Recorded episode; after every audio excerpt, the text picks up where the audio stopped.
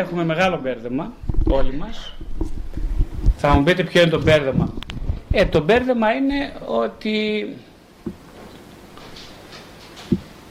δεν υπάρχει δέσμευση σήμερα, δηλαδή όλο και λιγότερο οι άνθρωποι εμπλέκονται σε δικασίες δέσμευσης. Αυτό αφορά όλα τα επίπεδα, όχι μόνο τη συντροφικότητα, αφορά πολλά πράγματα, ε, αφορά τον τρόπο που μπαίνουν οι άνθρωποι σε ψυχοθεραπεία, ε, τον τρόπο που συζούν, που συμβιώνουν, ε, τον τρόπο που αντιμετωπίζουν τη γονεϊκότητα από τη θέση του γονιού, τον τρόπο που αντιμετωπίζουν τα παιδιά από τη θέση του παιδιού τους γονείς, οι γονείς τα, παιδιά, τα, ε, τα παιδιά που μεγαλώνουν και γίνονται σύντροφοι, πώς ε, δεν δεσμεύονται σε κάποιο τύπου συντροφικότητα, ε, υπάρχει μια διάκριτη σεξουαλικότητα, Υπάρχει μια ελευθεριότητα όσον αφορά τη σεξουαλική έκφραση, η οποία βέβαια τα τελευταία χρόνια έχει αποδομηθεί και έχει αλλάξει πρόσωπο, έχει γίνει περισσότερο μια, ε, μια ασεξουαλικότητα. Έχουμε μιλήσει σε άλλες φορές για την ασεξουαλικότητα, δεν, υπάρχουν, δεν υπάρχει επιθυμία δηλαδή σεξουαλική. Ε, η ελευθερία που έχει ανοίξει τις πύλες της ας πούμε σε πολλές αμφισβητήσεις έχει λίγο κάνει υποτονική τη σεξουαλική ανάγκη, τη σεξουαλική έκφραση. Οι άνθρωποι βολεύονται ας πούμε με υποκατάσταση σεξουαλικότητας. Ε, το πρόβλημα είναι ότι ξέρετε και εσείς ότι υπάρχει νεανική ασεξουαλικότητα, δηλαδή πάρα πολλοί νέοι άνθρωποι ε, που βιολογικά είναι καλά, έχουν, δεν εκφράζονται σεξουαλικά ε, οι έφηβοι, υπάρχουν πολλοί έφηβοι και νεαροί άντρες οι οποίοι δεν μπορούν να μείνουν χωρίς υπολογιστή, χωρίς ίντερνετ, τάμπλετ για τρεις εβδομάδες, ενώ είναι σε θέση να απέχουν τρία χρόνια από σεξουαλικές σχέσεις. Δηλαδή, αυτό είναι ένα παράδειγμα που λέει το πόσο εύκολο είναι κανείς να επενδύσει την σεξουαλική του ενέργεια ε, στην εικονιστικότητα, στην έκθεση του μέσω εικονιστικότητας στο ίντερνετ κλπ. Αλλά δεν είναι σε θέση να δεσμευθεί σε μια συντροφικότητα που έχει απαιτήσεις. Γιατί το ίντερνετ η εικονικότητα δεν έχει καμία απέτηση. Αυτό είναι το δέλεα της σημερινής εποχής. Μπορείς να ζεις ευτυχισμένος χωρίς απαιτήσεις. Ναι; Αυτό είναι το προϊόν που πουλιέται. Τα διαζύγια επίσης αυξάνονται όπως ξέρετε. Όλο το, είναι, είναι διάσημο το γεγονός αυτό στην Ελλάδα και στο εξωτερικό. Ε, που σημαίνει ότι όντως η δέσμευση σαν αξιακή ποιότητα είναι πάρα πολύ υποβαθμισμένη, υποβαθμίζεται με τον καιρό Υπάρχει εθισμός στην πορνογραφία, εθισμός σε κάθε τύπου εικονική αναπαράσταση μέσω του διαδικτύου. Ε, οι σχέσεις είναι πια ανοιχτές. υπάρχει και η μόδα, την ξέρετε τη μόδα ότι τα Σαββατοκύριακα ε, βλέπονται τα ζευγάρια Σαββατοκύριακα και τις υπόλοιπες ε, ε, είναι ευκαιριακός δηλαδή ο σύνδεσμος μας βολεύει έτσι, είμαστε, μέλη, μέλη μιας, είμαστε στελέχη μιας ε, πολυεθνικής εταιρείας εντάξει έχουμε πάρα πολύ σκληρό πρόγραμμα και δεν εμπλεκόμαστε, δεν θέλουμε να μπλεκούμε να μπλεκούμε παρακάτω. Θα έχουμε σεξουαλικές σχέσεις, θα βγαίνουμε Σαββατοκύριακα μαζί, θα έχουμε φίλους, θα έχουμε κοινωνικές παρέες κλπ. Αλλά δεν, θα, δεν χρειάζεται να, να μένουμε στο ίδιο σπίτι. Μπορούμε να δούμε στα, σε δικά μας σπίτια και οι δύο. Έχουμε τη ζωή μας ο καθένας την ατομική, την προσωπική, αλλά δεν θα, δεν θα μπλεχτούμε συναισθηματικά. Είναι τα σύμφωνα συμβίωσης, νομική κάλυψη αλλά χωρίς όμως υποχρεωτικά το θεσμό του γάμου, η γάμη ομοφιλοφίλων και πολλά διάφορα. Ε, θα δούμε λοιπόν, σήμερα θα μιλήσουμε περισσότερο γιατί, για, τον, για την ποιότητα της συντροφικότητας μέσα από την συμβίωση και τον αποχωρισμό. Ε, μέσα από το κοντά, την εγκύτε και τον αποχωρισμό, το τέλος που είναι το τέλος μιας σχέσης. Έτσι θα δούμε λοιπόν αυτή την αυτό το, το μεγάλωμα του ανθρώπου, και το μεγάλωμα του ανθρώπου είναι η ιστορία μιας ζωής, είναι το μεγάλωμα του ανθρώπου. Το μεγάλωμα δηλαδή από τους αριθμούς 1, 2 και 3. Ένα είναι η γέννηση, γεννιόμαστε. Πώς γεννιόμαστε, ξέρετε πώς γεννιόμαστε. Ε, το έμβριο πρέπει να φύγει από τη μήτρα, αποσυνδέεται από τη μήτρα και έτσι ξεκινάει η περιπέτεια της συντροφικότητας και του αποχωρισμού. Ο πρώτος μεγάλος αποχωρισμός είναι η γέννηση. Ε, συγκλονιστικός αποχωρισμός, κανένας δεν θυμάται τίποτα. Α, παρένθεση, υπάρχουν βέβαια κάποιες αναμνήσεις κάποιων ανθρώπων με κάποιους τρόπους που μπόρεσαν να θυμηθούν το συνέστημα την ώρα της γέννας. Η ίδιος βρέφη καταγράφουν σε ψυχοθεραπευτικές εμπειρίες ε, την, τον τρόπο που οι ίδιοι βιώσανε τη γέννησή τους. Είναι σπάνιες αυτές τις περιπτώσεις. Αλλά σε αυτές τις περιπτώσεις εικονίζεται αυτή η τρομακτική, ο τρομακτικό άγχος του αφανισμού. Υπάρχει ένα ωραίο, ε, ένα ωραίο κειμενάκι που κυκλοφορεί στο ίντερνετ που λέει για δύο μωρά που συνομιλούν μέσα στη μήτρα. ναι. Ε, είναι πολύ ενδιαφέρον αυτό το κειμενάκι που λέει ακριβώς αυτό. Λέει ότι πόσο πολύ υπάρχει ζωή μετά θάνατον. Ε, είναι το, αυτό το ερώτημα του εμβρίου. Υπάρχει ζωή μετά τη γέννα. Και είναι να ανακαλύψει κανείς, φυσικά δεν ξέρει κανένας αν υπάρχει ζωή μετά τη γέννα, γιατί τι σημαίνει, είναι ζωή μετά θάνατον. Είναι το ίδιο ερώτημα που κάνουν πολλοί από εμάς σε πνευματικές αναζητήσεις. Δηλαδή, υπάρχει ζωή μετά τη γέννα. Μετά το σκοτάδι υπάρχει ζωή. Ε, ή δεν υπάρχει. Το ένα, ο ένας λοιπόν, κοιτάξτε τώρα, ε, το ένα μωρό, το ένα βρέφος καλείται να απαντήσει λέγοντας ότι υπάρχει ζωή, μην ανησυχείς, έχουμε ελπίδα, υπάρχει ζωή. Και το άλλο βρέφος λέει λυπάμαι πολύ, αλλά αυτά που λες είναι ανοησίες. Γιατί δεν υπάρχει ζωή μετά τη γέννα. Τι είναι αυτά που λες τώρα, ε, τι είναι αυτά. Άμα χάσουμε εμείς τη θαλπορή μας εδώ την οικειότητα που έχουμε με τη μαμά, ε, θα βγούμε σε έναν κόσμο απειλητικό σε, στο θάνατο. Γιατί ο θάνατος είναι κάτι άγνωστο. Η γέννηση μας προσφέρει κάτι άγνωστο, οπότε κάτσε εδώ μέσα, καθυστέρησε όσο μπορείς, δεν θα βγει, θα πας πουθενά. Εντάξει; Όχι, λέει δεν συμφωνώ. Εμείς θα αφήσουμε την πορεία, θα, θα εξελιχθούμε, θα μεγαλώσουμε λίγο άλλος, θα βγούμε από αυτό το σκοτεινό κανάλι, μα δεν ξέρεις πού θα πας. Ξέρω, υπάρχει ελπίδα. Ίσως υπάρχει ένας καλύτερο αύριο για μας. Είναι ανοησίες. Καταλαβαίνεις ότι σκέφτεσαι παράλογα. Λοιπόν, ναι, είμαι παράλογος, αλλά με μια υπέρλογη λογική, εγώ θέλω να προχωρήσω τη ζωή μου, λέει. Δηλαδή, το να βγω ή να μην βγω είναι το ερώτημα. Ε, να γεννηθεί κανείς ή να μην γεννηθεί; Να ζήσει ή να μην ζήσει; Αυτό είναι το ερώτημα του σημερινό που κάνουμε εδώ πέρα. Αυτό, αυτό θέλω να είναι το σημερινό ερώτημα της ομιλίας. Να ζει κανείς ή να μην ζει. Μάλλον όχι. Να γεννηθεί κανείς ή να μην γεννηθεί. Να μεγαλώσει κανείς ή να παραμείνει μικρός. Θα μου πείτε, αυτά είναι απλά ερωτήματα, δεν χρειάζεται να, κάνω, να ακούσεις μια ομιλία για να το καταλάβεις. Διαφωνώ. Και μάλλον θα διαφωνήσετε και εσείς σε λίγο. Δεν είναι τόσο απλό το ερώτημα. Είναι πολύ πολύ πιο σύνθετο. Οπότε, ο πρώτος αποχωρισμός είναι βγαίνει από τη μήτρα το παιδί και κλαίει, όπως ξέρετε, το δίνεται, ένα φοβερά εχθρικό περιβάλλον η στοργή, η υγρασία, η ζέστη της μήτρας είναι πια παρελθόν και τώρα τι θα κάνουμε, ας πούμε, πώς θα περάσει η ζωή αυτή. Λέει το βρέφος. Ε, υπάρχει, κοιτάξτε, δεν υπάρχει άλλος τρόπος. Ε, θα πρέπει να αναπτύξουμε κάποια σχέση τώρα με κάποιον άνθρωπο. Ποιος είναι ο πρώτος που είναι μπροστά; Η μαμά. Συνήθως, η μαμά δεν είναι. Δεν είναι. μπορεί να δει τον μπαμπά και να τρομάξει το παιδί, να ξαναμπεί μέσα. Αλλά συνήθως, εντάξει, συνέβη και αυτό. Αλλά δεν. Ε, ε συνήθω είναι η μαμά, το παίρνει αγκαλιά η μαμά, αυτό τουλάχιστον πρέπει να γίνεται. Και έτσι λέει τώρα θα κάνουμε μια διαδική σχέση δυο μας. Ε, σε, σε σένα ελπίζω, σε σένα καταφεύγω μητέρα. Βοήθησέ με να ζήσουμε, να μεγαλώσουμε κλπ. Ε, τι να κάνουμε, θα μεγαλώσουμε. Λοιπόν, με σένα όμως τώρα, γιατί κοίταξε, εγώ δεν υπάρχω. Εγώ είμαι πεθαμένο. Λέει το βρέφο. Λοιπόν, έλα κοντά μου, πάρε μαγκαλίτσα, αμέσω γάλα, αμέσω αγκαλιά, αμέσω τρυφερό κλπ. Και έτσι θα καταλάβω σιγά σιγά ποιος γίνομαι, ποιος είμαι. Ακόμα δεν ξέρω ποιος είμαι, είμαι σε ένα χάος. Βλέπω εσένα, βλέπω τα μάτια σου, λέει στη μητέρα του, και βλέπω τη ζωή. Δεν υπάρχει αυτός. Υπάρχεις εσύ. Σιγά σιγά αναγνωρίζω τον εαυτό μέσα από τα δικά σου μάτια. Πώς με κοιτάς, με κοιτάς γλυκά, με κοιτάς τρυφερά, με κοιτάς με μίσος, με. Πώς με κοιτάς, με κοιτάς με, με φτώχεια, τη δική σου φτώχεια. με κοιτάς ε, με πόνο, με κοιτάς με θλίψη, κλαις. Όλα αυτά τα, τις υγρασίες τις αναγνωρίζω σαν ποιότητα του εαυτού. Όλα αυτά. Δεν μπορώ να επιστρέψω πίσω. Τελείωσε. Θα πρέπει να προσαρμοστώ, να ζήσω. Η φύση με σμπρώχνει στο να μεγαλώσω. Με σμπρώχνει, δηλαδή, ε, είναι σαν ένα χέρι από πίσω που μου λέει μεγάλωσε φίλε, μεγάλωσε. Εγώ δεν θέλω τώρα, έχω πολλά προβλήματα γιατί πρέπει να βεβαιωθώ ότι αξίζει να μεγαλώσω. Αυτό, γι' αυτό θα με βεβαιώσει η μητέρα μου, αν αξίζει.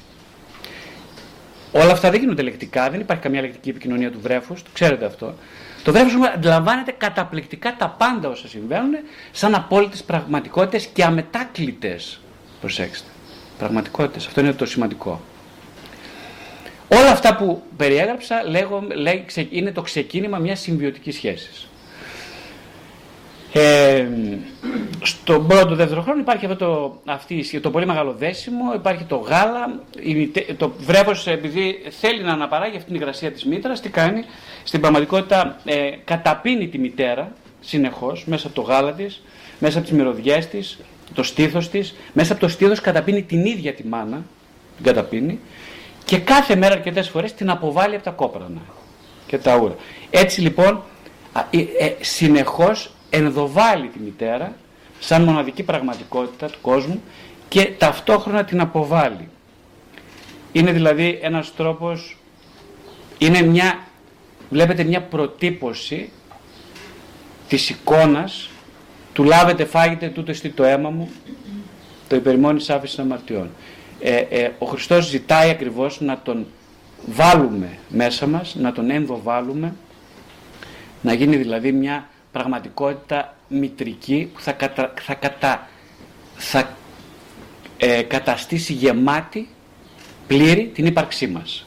Αυτό ακριβώς κάνει βιολογικά και ψυχικά το έμβριο, ε, το, συγγνώμη, το βρέφος κατά τη διάρκεια των πρώτων ένος με δύο χρόνων, ένος χρόνου. Ε, οπότε με αυτόν τον τρόπο αναπαύεται ότι θα συνεχίσουν να υπάρχω εν ασφάλεια. Ε, το ερώτημα βέβαια που θα προκύψει πολύ σύντομα είναι αν η μητέρα θα επιτρέψει την αυτονομία εξατομίκευσης του παιδιού. Το ερώτημα είναι φοβερά δύσκολο να απαντηθεί και δυστυχώς έχω απάντηση σε αυτό το ερώτημα η οποία θα φανεί βέβαια παρακάτω, η οποία τη γνωρίζετε εν μέρη. Είναι πολύ, μεγάλη, είναι πολύ αμφιθυμική απάντηση για τη μητέρα αν θα επιτρέψει το παιδί της να εξατομικευτεί. Ε, είναι φοβερό, φοβερό το δίλημα, είναι μια καταδίκη του ναρκισισμού της η θετική απάντηση. Ε, και μετά έτσι έχουμε τα δύο. Αυτή είναι η διάδα. Ε, μετά η διάδα όμω, είμαστε υποχρεωμένοι να μεγαλώσουμε μία είναι, τότε θα γίνει τριάδα. Η τριάδα είναι ο πατέρας, η μητέρα και το παιδί. Είμαστε, είναι τρεις πια. Μπαίνει, τρι... μπαίνει η πρώτη ομάδα, είναι τα θεμέλια της πρώτης ομάδας. Ε; Ε, τώρα, αν πάει καλά μέχρι εδώ το πράγμα και προχωρήσει, προχωράμε στην εφηβεία, που η εφηβεία τι σημαίνει, σημαίνει μια αμφισβήτηση της παιδικότητας, αμφισβητεί ο ίδιος ο άνθρωπος την παιδικότητά του, κατά πόσο οφείλει να συνεχίσει να είναι παιδί ή όχι. Το ερώτημα είναι πάλι υπαρξιακό, ψυχικό, έχει πάλι να κάνει με τον ακόμα αποχωρισμό, αν θέλω να σταματήσω να είμαι παιδί ή όχι. Δεν είναι, η απάντηση δεν είναι, ε, πώς το λένε, αυτονόητη. Τίποτα δεν είναι αυτονόητα από όλα αυτά. Ακούγονται αυτονόητα, αλλά στην ψυχή του ανθρώπου υπάρχει συνεχής πάλι. Δεν είναι τίποτα αυτονόητο, έχει σημασία αυτό. Οπότε δεν είναι αυτονόητο ότι θέλει να μεγαλώσει, δεν είναι αυτονόητο ότι θέλει να αφήσει την παιδική ηλικία, δεν είναι αυτονόητο ότι δεν θα συνεργαστεί με τη μητέρα του στο να μην μεγαλώσει. Γιατί εδώ υπάρχουν συνεργασίες, ξέρετε. Άρρητε, κάτω το τραπέζι, ε. Θα σου δώσω τόσα, θα μου δώσεις τόσα. Του μπέκα, δεν μεγαλώνουμε. Εντάξει, ούτε εσύ ούτε εγώ. Γκέγκε, συμφωνία. Ωραία, συμφωνία. Πάρ τα λεφτά. Μαύρα. λοιπόν, εντάξει, ωραία. Μην πεις κανένα κανένα τίποτα. Δυο μας το ξέρουμε. Θα ζήσουμε και πάντα ευτυχισμένοι μαζί, έτσι. Έγινε, ωραία. Αυτό λοιπόν. Έτσι γίνεται κάπως. Μπορεί να γελάτε, αλλά αυτή είναι η... το deal. Good, it's a good deal. Είναι ένα καλό deal ή όχι; Ε, εδώ σε θέλω τώρα. Άντε να απαντήσω την ερώτηση. Τρει ερωτήσει θα μου κάνετε την άλλη φορά. Εντάξει. Τόσο δύσκολες. Είναι καλό το deal. Τι να σας πω τώρα, αυτό είναι θέλει σκέψη. Ε, οπότε έχουμε την πρώτη τριάδα που είναι και η πρώτη ομάδα ε, Και τώρα λέει να φύγω, τι θα κάνω τώρα, εγώ μεγαλώνω, θα μεγαλώσω, θέλω. Τέλος πάντων, αυτή, αυτή υπάρχει αυτή πάλι. Καταλήγει στο τέλος, έχουμε και σεξουαλικές ανάγκες, ξέρετε. Ε, βλέπω τα αγοράκια κλπ. Λέει το κοριτσάκι, συνήθως λέει το αγοράκι, βλέπω τα, τα κοριτσάκια σαν ε, ξερολούκουμα. Ε, τώρα, λοιπόν, τι να κάνω, to be or not to be. Λοιπόν, άντε ας be. και ε, θα φύγουμε λοιπόν, πάμε, πάμε στην τριάδα, να επαναλάβουμε πάλι τη διαδικότητα. Δηλαδή να γίνω εγώ τώρα ένας ο, ε, ο άντρας που θα τα φτιάξει με την κοπελίτσα και η κοπελίτσα να γίνει ε, η γυναίκα που θα τα φτιάξει με το αγοράκι και έτσι ξαναδοκιμάζουμε, τεστάρουμε την πρώτη διαδικότητα. Προσέξτε τώρα, αυτό είναι πολύ σοβαρό. Γιατί είναι σοβαρό, Γιατί εδώ αρχίζει ο έρωτας τώρα. Εδώ αρχίζει το κάψιμο του έρωτα. Ε; Γιατί είναι κάψιμο του έρωτα, θα το δούμε στην πορεία. Κάψιμο είναι ο έρωτας γιατί πολύ απλά Ε, τώρα εδώ τώρα, θα, εγώ βλέπω το αγορά το κοριτσάκι και λέω τι ωραίο κοριτσάκι όλα αυτά. Ε, είναι σαν τη μαμά, κάνει και αυτό, κάνει και εκείνο, με κοιτάει έτσι. Πω, πω, τι ωραία, τώρα εμένα θα με αγαπήσει όπως δεν με αγάπησε ποτέ καμιά μάνα. Η δικιά μου δηλαδή. Θα με αγαπήσει επιτέλους αυτή η Μαριάννα, ας πούμε. Που είναι 10, πόσο είναι, 14, 15, πόσο είναι, 15. Και εγώ είμαι πόσο είμαι, ε, από 14 έως 16, εκεί κάπου θα είμαι. Τώρα πάμε 12, 11, τέλος πάντων, μην λέμε ένα τυχαίο αριθμό, έτσι, μην μπερδευόμαστε στου αριθμούς. Θα με αγαπήσει λοιπόν και θα με κάνει, θα με σηκώσει ολόκληρο, θα με κάνει ευτυχή ρε παιδί μου. Τελείωσε τώρα. Τελείωσαν τα προβλήματα. Είχα προβλήματα για να μεγαλώσω ή όχι; Κανένα πρόβλημα. Όλα θα λυθούν. Πώς, αφού θα με αγαπήσει η Μαριάννα και θα με έχει τα όπα. Οπότε εγώ χρειάζεται να μεγαλώσω. Δηλαδή θα λέω ότι μεγάλωσα, γιατί ξέρετε τώρα, εγώ είμαι τώρα το μαλλί το έχω και έτσι κλειπά, το...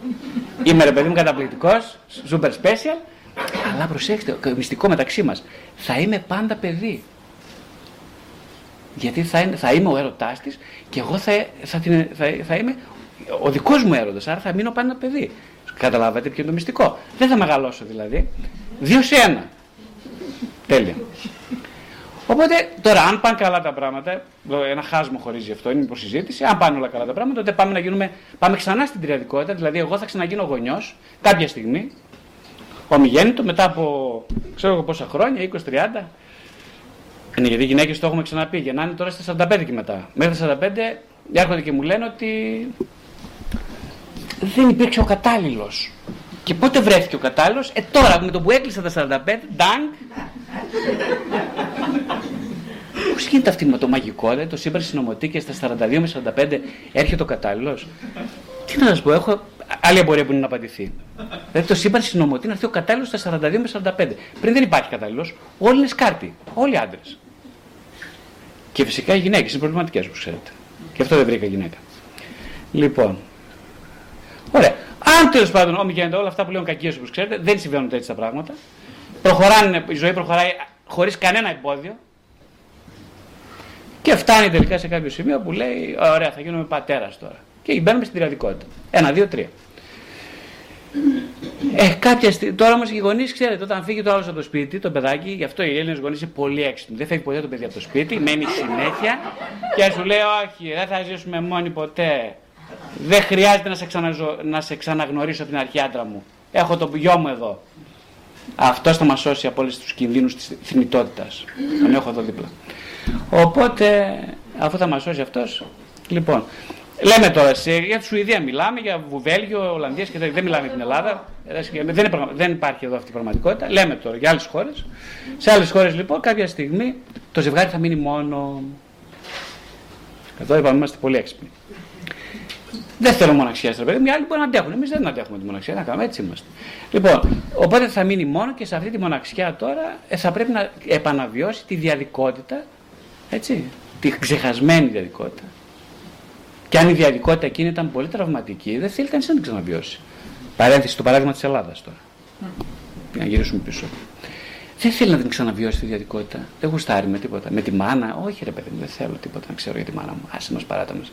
Εγώ έφτασα στα 45 εδώ πέρα τώρα για να μην, για να μην γνωρίσω τη διαδικότητα την πληγωμένη με τη μάνα μου. Έκανα 32 γιόγκα, 32, πώς το λένε, ε, ε, πέρασα από χίλιες πνευματικές αναζητήσεις για να μην πω σε πραγματική ψυχοθεραπεία, για να μην γνωρίσω το τραύμα μου, για να μην ξαναβιώσω τη διαδικότητα με τη μάνα μου, αυτή τη συμβιωτική τραυματική σχέση. Και τώρα θέλω να κάνω παιδί. Ναι, αλλά να μην γνωρίσω τη διαδικότητα. Εγώ θέλω να κάνω παιδί. Χάστε ρε φιλανάδα, πώς θα κάνεις παιδί αν δεν μπεις στη διαδικότητα και δεν φτάσει. Πώς θα φτάσεις στη διαδικότητα; Υπάρχει ένα αξίωμα, ξέρετε εδώ. Ε, το οποίο, γιατί το λέω εγώ, δεν το λέω. Αυτό υπάρχει. Το αξίωμα είναι ότι για να. Τις, ε, τις, όταν μιλάμε για συντροφικότητα και για αποχωρισμό, μιλάμε κυρίως για ε, αυτά βλέπονται μέσα από το ρόλο μας ως παιδιά, ως σύντροφοι και ως γονείς. Είναι μια άλλη τριαδικότητα αυτή, σωστά; Λοιπόν, δεν μπορεί εγώ, αν δεν γίνω παιδί, δεν μπορώ να πάω στη διαδικότητα. Δεν μπορώ να γίνω δηλαδή σύντροφος. Δεν γίνεται. Αν δεν ολοκληρωθεί η διαδικότητα, γυρνάμε πάλι πίσω, δεν θα μπω στη συντροφικότητα και αν δεν ολοκληρωθεί η συντροφικότητα, δεν θα πάω στο 3 που είναι ο γονιός. Δηλαδή πρέπει να πληρωθεί το 1, να πάω στο 2 και μετά να πάω στο 3. Εμείς πάμε κατευθείαν στο 3, ενώ είναι ανεκπλήρωτο το 1. Καταλαβαίνετε, υπάρχει μια μαθηματική, ένα μαθηματικό πρόβλημα εδώ πέρα. Πάμε κατευθείαν στο 3, οι Έλληνες κυρίως, όλος ο κόσμος, αλλά εμείς είμαστε είπαμε, πολύ έξυπνοι. Πάμε κατευθείαν στο 3. Πηδάμε το 1 και το 2. Δηλαδή το 1 και το 2 δεν έχουν ολοκληρωθεί, δεν υπάρχει καμία επίγνωση, συνειδητότητα τι συμβαίνει στο 1 και στο 2. Και πάμε κατευθείαν στο 3. Και γεννάνε οι άνθρωποι αβέρτα κουβέρτα, όσοι μπορούν τέλος πάντων, ε, με απο... και λένε μετά χάος στο σύμπαν που καίγεται. Καταστροφή. Όλα αλλάζουν. Φοβερά δύσκολα τα πράγματα. Η απάντηση είναι ότι δεν πέρασες από το ένα. Συγγνώμη, για να μην παρεξηγηθώ, να καθαρίσουμε τα Όταν λέω ότι δεν πέρασες από το ένα, όλοι περάσαμε από το ένα. Όλοι περάσαμε το δύο, αλλά αν καλοπεράσαμε λέω στο ένα και στο δύο. αλλά όσοι είστε εδώ τουλάχιστον, καθόλου μα καθόλου δεν καλοπεράσατε.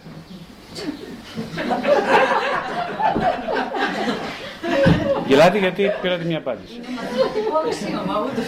Ωραία, το λέμε κιόλας γιατί είναι σημαντικό ο λόγος να τα βάζει τα πράγματα στη θέση τους.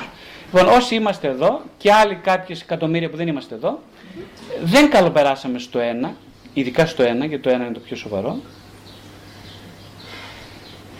Και το δύο δεν το βιώσαμε σαν ε, ολοκλήρωση το δύο. Αλλά όλοι, πολλοί από εδώ, μπήκαμε στο τρία. Οπότε είναι σαν να μπαίνει κανείς στο πανεπιστήμιο ενώ δεν έχετε τελειώσει την πρώτη δημοτικού. Καταλαβαίνετε πώς αισθάνεται; Για σκεφτείτε, μπείτε θέση από του παιδιού που είναι πανεπιστήμιο, κάνει μεταπτυχιακά, πάει για διδακτορικό και δεν ξέρει πόσο κάνουν τρία και τρία. Δεν ξέρει. Πώς θα αισθανθείτε σε αυτή τη θέση; Νομίζω κάπως έτσι αισθανόμαστε. Τόσο ανίδεοι, τόσο ακαμάτιδε, τόσο άχρηστοι, τόσο ενοχικοί. Ω αυτό το παιδί που πάει κατευθείαν για μεταπτυχιακό. Οπότε για να ξαναγυρίσουμε στην ιδανική πραγματικότητα, οι δύο γονείς μένουν ξανά και ξανα, αναγκάζονται να ξαναγίνουν ζευγάρι. Αναγκάζονται, συγγνώμη που χρησιμοποιώ αυτή τη λέξη. Αυτή τη λέξη τη χρησιμοποιώ επίτηδες βέβαια, δεν είναι σχήμα λόγου. Αναγκάζονται σημαίνει ότι εγώ τώρα δεν θα ήθελα να ξαναγίνω ζευγάρι με τη γυναίκα μου καθόλου. Αλλά τι να κάνω, ρε παιδιά, αφού έμεινα μόνος. Ε, δεν ξέρω πώς τα κατάφερα εγώ, ότι εγώ έφτιαξα και τρία σπίτια από πάνω να μείνει, αλλά αυτός έφυγε τώρα και πάει στο εξωτερικό. Υπάρχει, θέλει να μείνει, λέει το κολόπεδο 10 λεπτά μακριά από το σπίτι. Γιατί 10 λεπτά με το αυτοκίνητο. Γιατί το κολόπεδο 10, παιδιά, 10 λεπτά μακριά από το σπίτι. Χάθηκε το διαμέρισμα του Δευτέρου. Γιατί δηλαδή. Είμαι πολύ κνευρισμένο που καταλαβαίνετε. Και αισθάνομαι και αδικημένος φοβερά γιατί με κατέληψε το κολόπεδο. Του έδωσα τα πάντα. Του έστρωσα χαλί να περάσει. Και εκείνο 10 λεπτά από το σπίτι. Μένω εγώ στη Νέα Σμύρνη και αυτός μένει στο διπλανό τετράγωνο. Απαράδεκτο. Αυτό είναι το πλήγμα του μέσου Έλληνα γονιού. Φοβερό πλήγμα. Και το συναντώ κάθε μέρα, ε, δεν είναι θεωρητικό. Οι πιο όρημοι λοιπόν, έτσι πάμε σε μια ιδανική πράγμα, οι πιο όρημοι άνθρωποι, οι πιο όρημοι, αυτοί που τέλος πάντων κάνουν το παιδί και όλα αυτά, μετά γίνονται ζευγάρι.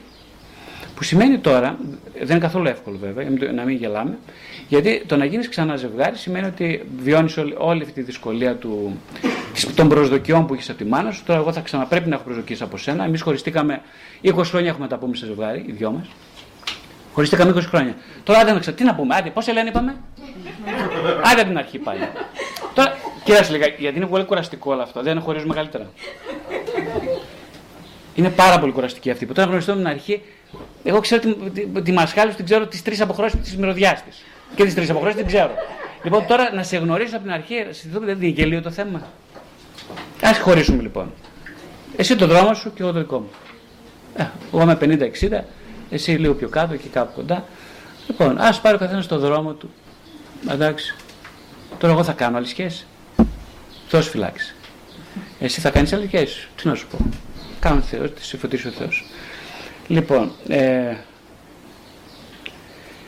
Τώρα λέμε πάλι σε μια ιδανική κατάσταση, όταν φύγουμε από το δύο και τα βρούμε οι δυο μας κλπ. Και, και είμαστε μαζί πάλι ξανά, αγαπημένοι και όλα, και όλα αυτά. Εντάξει. Ε, θα πάρουμε στο 3, στο, θα γυρίσουμε πάλι στο 1. Βλέπετε αντίστροφη μέτρηση. 3, 2, 1. Το ένα λοιπόν είναι ότι κάποια στιγμή αναπόφευκτο θα πεθάνει ο ένας. Βέβαια, συγγνώμη, παρένθεση τώρα και ομιγέννητο. Αλλά δεν χρειάζεται να πεθάνει κάποιος. Ε, μπορεί και να το χωρίσω. Ή να με χωρίσει, ξέρετε. Αν με χωρίσει, τότε εγώ βιώνω πάλι το ένα. Γιατί γίνομαι πάλι αυτό το, το βρέφος, το εγκατελειμμένο από όλα αυτά που ήθελε να πάρει και δεν πήρε και πρέπει να πονέσω πάρα πολύ. Εγώ δεν θέλω λοιπόν ούτε να χωρίσω, Προτιμώ να φάω όλα τα σκατά στη μάπα την αρχή, παρά να χωρίσω. Θα μείνω μαζί. Αυτό λέγεται μένω μαζί από εξάρτηση, γιατί είμαι εξαρτημένος. Ε, γιατί Εντάξει, δεν έχω καμία διάθεση να ξαναγυρίσω να μετράω πάλι την αντίστροφη μέτρηση, 3-2-1. Δεν, έχω, δεν θέλω να ζήσω όλη αυτή την κατάθλιψη ή όλο αυτό το θυμό και την επιθετικότητα προς τη μάνα μου. Οπότε το καλύτερα. Ας μείνουμε μαζί. Ναι, με όποιο κόστος. Με όποιο κόστος. Βέβαια, προσέξτε, αυτή είναι μεγάλη κουβέντα που λέω, γιατί το όποιο κόστος δεν ξέρεις τι σημαίνει όποιο κόστος. Όποιο κόστος σημαίνει να πλακωνόμαστε το βράδυ εμείς, ε, τώρα. Από τα 55 μας μέχρι τα Θεού θέλοντος 75-80 θα πλακωνόμαστε ε, από το πρώτο βράδυ. Ή θα είμαστε μαζί σε σχέση, ε, αλλά εγώ θα τους φίλους μου ή το καφενείο κλπ. Και, και εσύ θα είσαι στην κοσμάρα σου, μήπως βράβεις και ένα καλό κόμενο, άμα είσαι και ωραία ακόμα. Ε, τέλος θα ζούμε στο ίδιο σπίτι με δύο λόγια, αλλά ο καθένας στη ζωή του φιλαράκι. Εντάξει. Δεν ξέρω αν το κάναμε. Κάποιοι το κάνουν και γραπτός, δηλαδή θέλω να πω το κάνουν, το συμφωνούν πάνω στο τραπέζι. Περισσότεροι κάτω από το τραπέζι και προχωράει έτσι η ζωή. Είναι ζωή αυτή; Είναι ζωή. Με υποχωρήσεις πολλές, με κόστος μεγάλο. Βασικά κανένας δεν θέλει να παλινδρομήσει σε κρεμότητες συμβιωτικής μητρικής σχέσης. Γι' αυτό κανένας δεν θέλει να φτάσει στο ένα. Κανένας δεν θέλει. Γι' αυτό ακριβώς ένας από τους λόγους που φοβόμαστε το θάνατο είναι το ένα. Ο αριθμός ένα. Τώρα, πώς επιλέγω σύντροφο; Ε, πώς επιλέγεις σύντροφο; Έτυχε τώρα. Αν ρωτήσω άλλο. Ε, Πώς επιλέξει, έτυχε μου, το γνωριστήκαμε κλπ. Ε, Κάποιες γυναίκες λένε ότι εντάξει με κοιτούσε και πολύ και όλα αυτά. Ε, μου είπε τι ωραία που είμαι, τι καλή και όλα αυτά. Ε, τι να κάνω τώρα και εγώ δεν. Α, δεν είχα και κανέναν άλλον. Άλλες με σμπρώξαν από το σπίτι γονείς γρήγορα να φύγω κλπ. Με σμπρώξανε με έξω. Έφυγα. Οπότε αφού με σμπρώξαν, προχώρησα και εγώ τη ζωή μου. Ε, Πώς να την προχωρήσω μόνη; Πήγα κάποιον που με γουστάρει. Δηλαδή με έκανε αισθάνομαι σημαντική. Ε, και εγώ ανταποκρίθηκα. Να είσαι τυχερή, να σου τύχει κανένα καλός άντρας. Λες και είναι jackpot, ε, στο λότο. να, σου τύχει, να σου τύχει, λέει κανένας καλός άντρας. Ακούστε εκφράσει που χρησιμοποιούν, δηλαδή τόσο η ανοησία που δεν, ποτέ δεν, έχει σύνορα, παιδί. Να, δεν έχει σύνορα. Η, σύνορα. η αγάπη σύνορα δεν γνωρίζεται. Λέει, εγώ λέω η ανοησία δεν γνωρίζει σύνορα. Η αγάπη γνωρίζει πάρα πολλά σύνορα. Η ανοησία όμως δεν γνωρίζει κανένα, σωστά. Λοιπόν, να είσαι τυχερή να σου τύχει ένας καλός άντρας. Δηλαδή, εγώ σημαίνει, εγώ είμαι ε, τελείως ανεύθυνος, ανεύθυνη για τον άντρα που θα ερωτευτώ. Ξέρω, ο έρωτας είναι τυφλό όπως έχουμε πει παλιότερα. Τυφλό σημαίνει δηλαδή, εγώ δεν φταίω, ρε παιδιά, μου έτυχε. Τυφλό σημαίνει εγώ ε, δεν επιλέγω, άλλος επιλέγει ή επιλέγομαι ή επιλέγει το ασυνείδητό μου κομμάτι. Οπότε εγώ δεν χρωστάω κάτι, δεν έχω ευθύνες. Και αν τις αναζητήσω, δεν έχει να με βγάλει πιθανά όλη αυτή η διαδικασία. Αυτό σημαίνει ο έρωτο είναι τυφλός. Οπότε να σου τύχει ένας καλός, να σου τύχει μια καλή γυναίκα και πράγματι να σου τύχει καλή γυναίκα σημαίνει, ας πούμε, ή να σου τύχει καλός άντρας, σε αυτή την ορολογία, τι σημαίνει. Για αυτοί που το λένε, ε, νο, θέλουν να πούνε ότι κοίταξε να, να, κοίταξε να πετύχεις καμιά μάνα, καλή μάνα, όχι σαν και αυτή που είχες. Αυτό σημαίνει. Αυτό σημαίνει να σου τύχει ένας καλός άντρας. Ε, μην παρεξηγείτε, άντρας σημαίνει μάνα πάλι. δηλαδή όλα, όλοι οι δρόμοι οδηγούν στη Ρώμη. Μάνας, ε, μάνας λέω, συγγνώμη, μπερδεύτηκα εγώ. ε, να σου τύχει καλός άντρας σημαίνει να σου τύχει μια καλή μητέρα, μια η μητέρα στοργική, θα σου πιάσει το χέρι κλπ. Ε, θα σου ικανοποιήσει όλες τις ανάγκες από σεξουαλικές, ε, ε, ασφάλειας, τα πάντα όλα ας πούμε. Ε, ναι, γιατί τώρα, για, για τρεις λόγους διαλέγουμε συντρόφους, ας πούμε. Όχι τρεις, τέσσερις, πώς είναι. Ένας λόγος είναι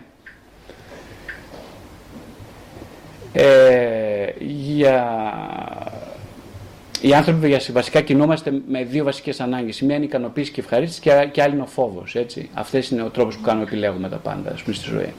Οπότε ο, ο πρώτος, ε, ο, ο λόγος που επιλέγουμε συντρόφους είναι για να βρούμε μια μάνα να μας πήρε παιδί μου ότι εγώ σε αποδέχομαι όπως είσαι φίλε.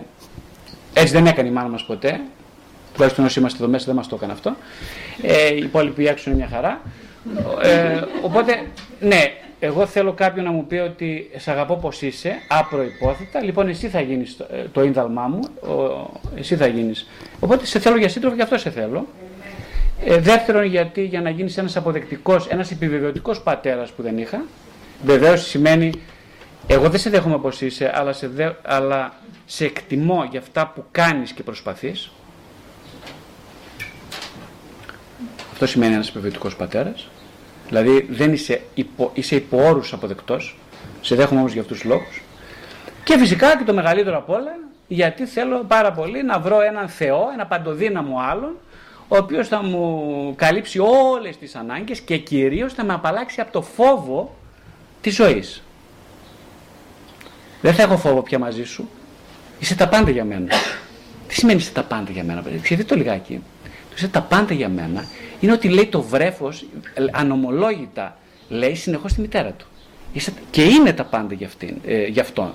Είναι σωστό αυτό. Είσαι τα πάντα για μένα λοιπόν. Η αναβίωση αυτής της μοναδικότητας, της τρυφερότητας, της ολοκληρωτικότητας αναβιώνεται μόνο στη σχέση με τον ερώμενο άνθρωπο, με, αυτό που ερωτευόμαστε.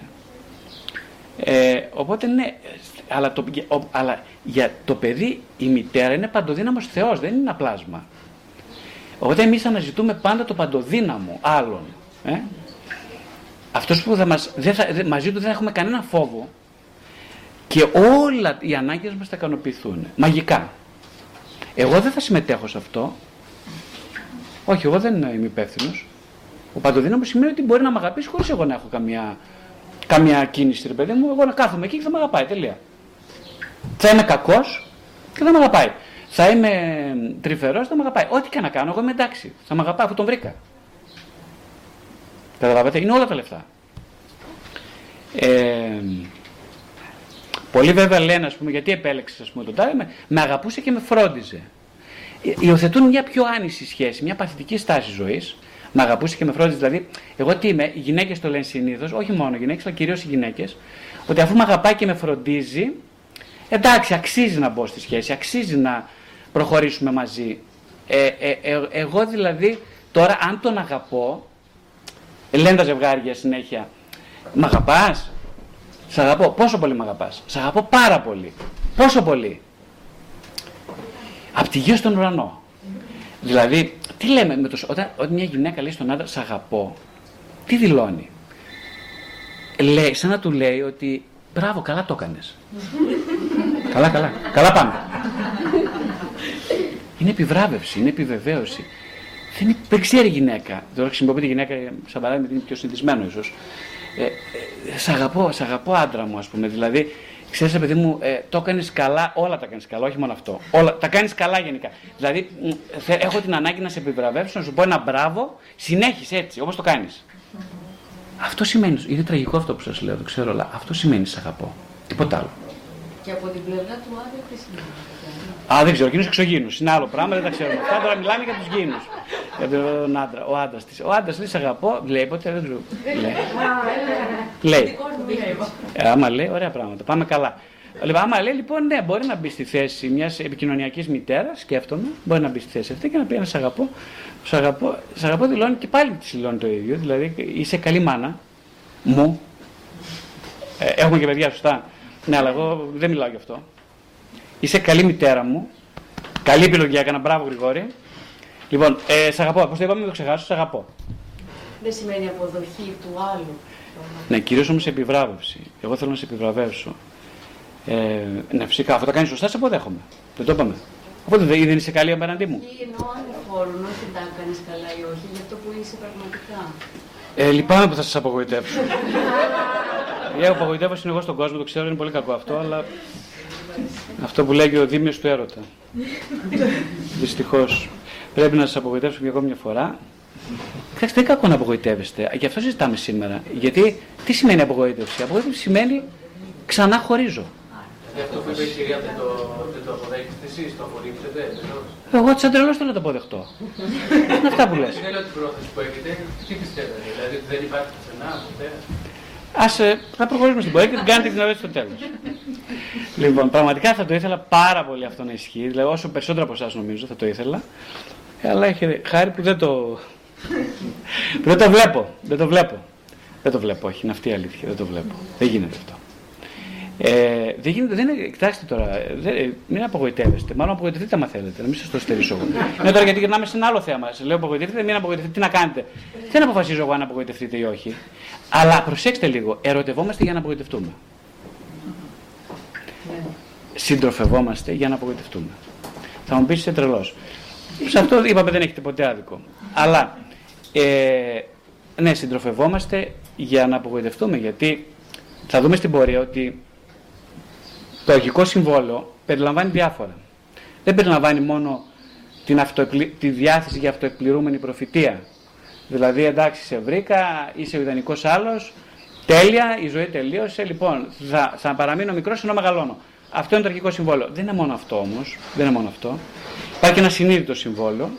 Το συνείδητο συμβόλαιο λοιπόν είναι ότι, ωραία, είμαστε μαζί, αλλά εγώ, κοιτάξτε, επειδή δεν μεγάλωσα σωστά, εγώ δεν έχω κάνει ψυχοθεραπεία ποτέ, ε, αλλά διαισθητικά, ε, ε, όπως το βρέφος διαισθάνεται και ξέρει ποια είναι η μάνα, ανα πάσα στιγμή, γιατί το βρέφος είναι μια ψυχοσωματική οντότητα, δεν είναι ένα λογικό, δηλαδή δεν επικοινωνεί με λέξεις, δεν λέει μάνα σ' αγαπώ και λέει το βρέφος α ωραία, δεν συμβαίνει αυτό ποτέ.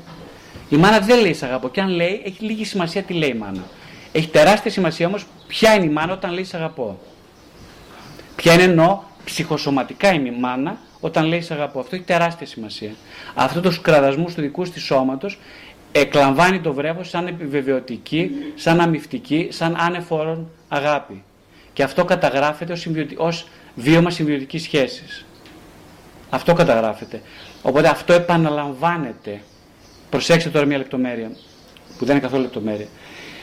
Όταν λέμε επαναλαμβάνεται, αυτή την επανάληψη αναζητώ στις συγκρουσιακές μου σχέσεις και με τους ιστορικούς μου διαλόγους και με τον συντροφικό άλλο. Αυτή την επανάληψη της αμφιθυμίας που βίωσε στη σχέση με τον πρώτο δεσμό.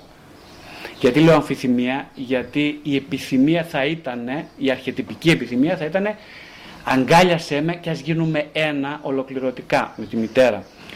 Πάντα μα πάντα ματαιώνεται όπως λέει και ο Winnicott αυτή η επιθυμία, ματαιώνεται απλά γιατί δεν υπάρχει καλή μητέρα. Κατά Winnicott. Υπάρχει στην καλύτερη περίπτωση μια αρκετά καλή μητέρα.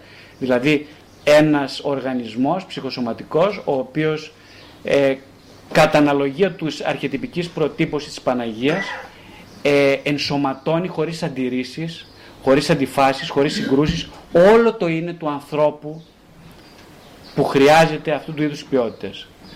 Ε, οπότε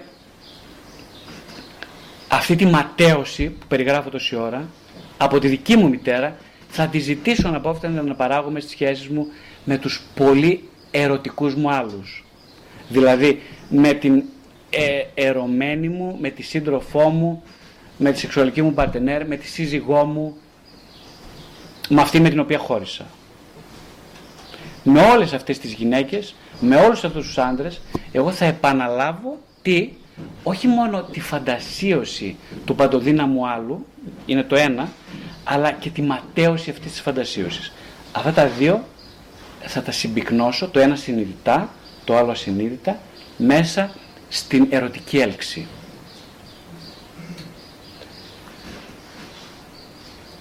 Λένε πολλές γυναίκες, κυρίως, έχει πολύ αρνητικά. Ο Τάσος έχει πολλά αρνητικά, αλλά εγώ θα τον αλλάξω. Τι γίνομαι εγώ, εγώ τώρα πια γίνομαι παντοδύναμος άλλος. Βλέπετε πώς γυρνάει το παιχνίδι; Η παντοδυναμία παίζει παντού όπως καταλαβαίνετε. λοιπόν, εγώ θα γίνω παντοδύναμος άλλος, δηλαδή ωραία, ε, εσύ ρε παιδί μου, κοίταξε, έχεις προβλήματα. Τι να κάνουμε, εντάξει, προβλήματα. Εντάξει, ε, προβλήματα. Εγώ φεύγω παρένθεση από το γεγονός ότι εγώ σε διάλεξα ότι έχεις προβλήματα. Δεν πάμε εκεί, όχι. Αν το πω, εγώ το λέω αυτό στις συνεδρίες. Το λέω και μερικούς άνθρωπου δεν θέλω να τους ξαναδώ δεύτερη φορά. τους λέω στην πρώτη όλη την αλήθεια. Φυσικά δεν ξανα, τους ξαναβλέπω ποτέ. Του κάνω επίτηδες. Ξέρω εγώ να δουλέψω με αυτόν τον άνθρωπο. Του λέω όλη την αλήθεια. Μην τον είδα τον Παναή. Ξαφανίστηκε. Πάει, αυτό ήταν. Ε, και εγώ φυσικά εντάξει, λέω, ωραία, τι ωραία, μια χαρά. λοιπόν, ε, οπότε, ναι, δεν βλέπεις ότι το διάλεξες ρε, τον Τάσο, ας πούμε, που έχει 32 κάλους στο, στην ψυχή του. 32 έχει. Γι' αυτό τον διάλεξες, της λέω.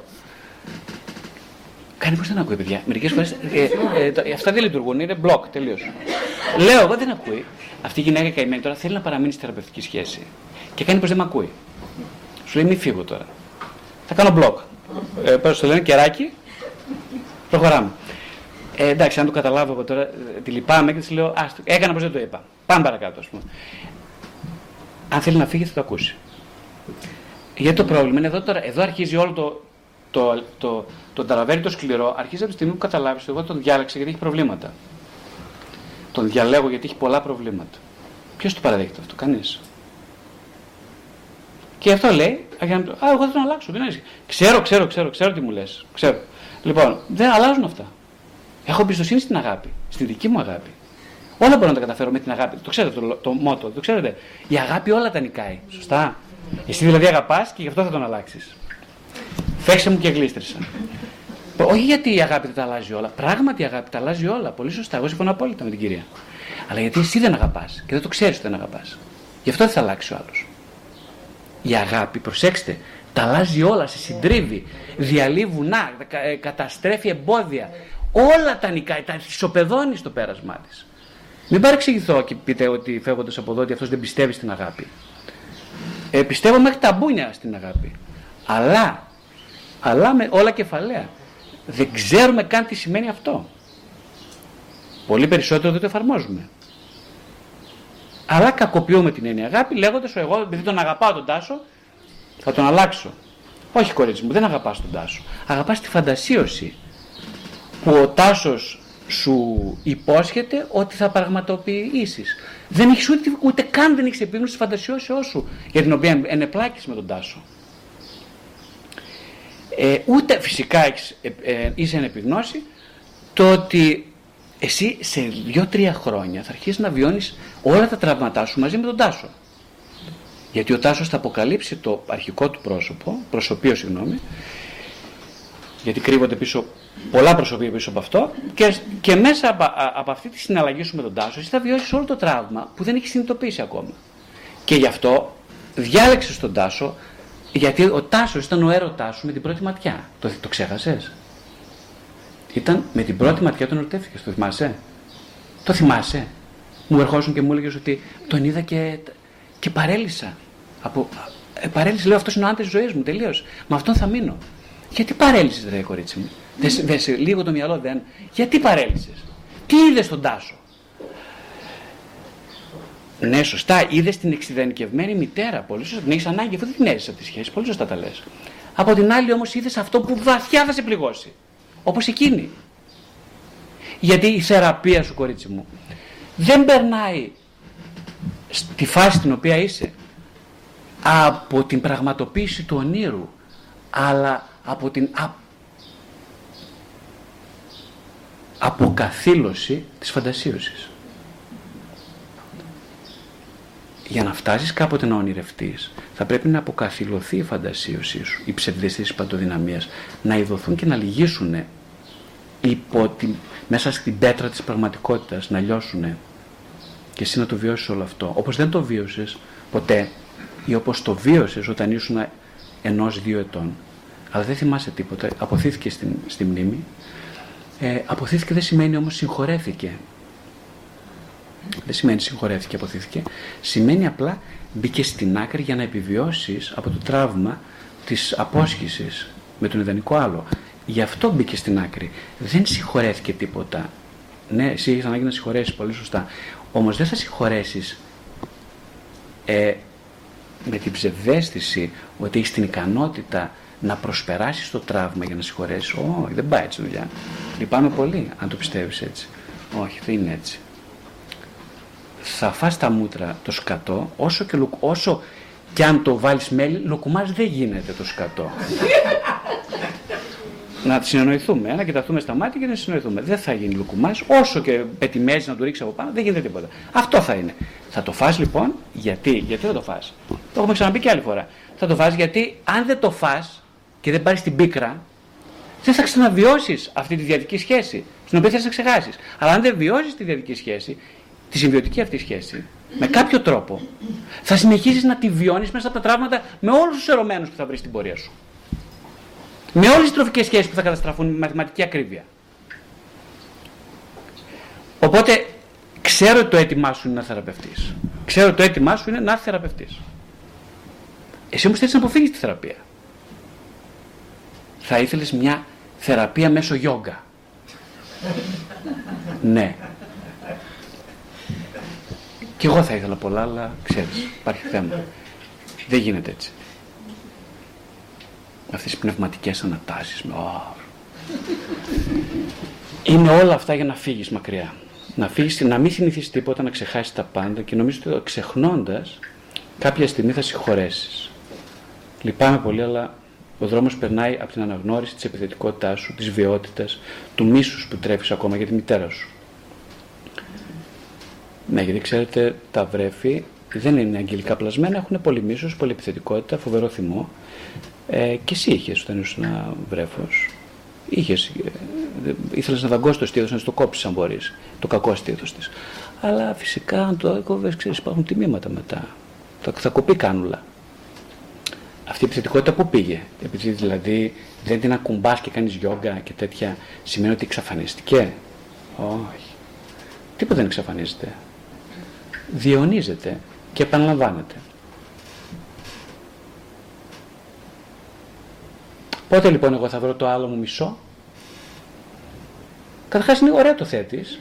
Ότι θα βρεις το άλλο μου μισό, γιατί, γιατί αυτό σημαίνει ε, ότι μπορεί πιθανόν να ξέρεις ότι είσαι μισός. Είσαι μισός. Εγώ θα σου λέω ότι είσαι και ένα 25. Δεν είσαι καν μισός. Αλλά το ότι είσαι ένα 25 είναι πολύ καλή αρχή. Γιατί σημαίνει ότι έχεις άλλα 24 πέμπτα να ανακαλύψεις. Δεν είναι ωραία τα πράγματα. Θα μου πεις γιατί μην τα λες έτσι, είσαι πολύ σκληρός. Όχι, είναι πολύ ευχάριστο ότι έχεις 24 πέμπτα να ανακαλύψεις ακόμα, αν είσαι το 1 25.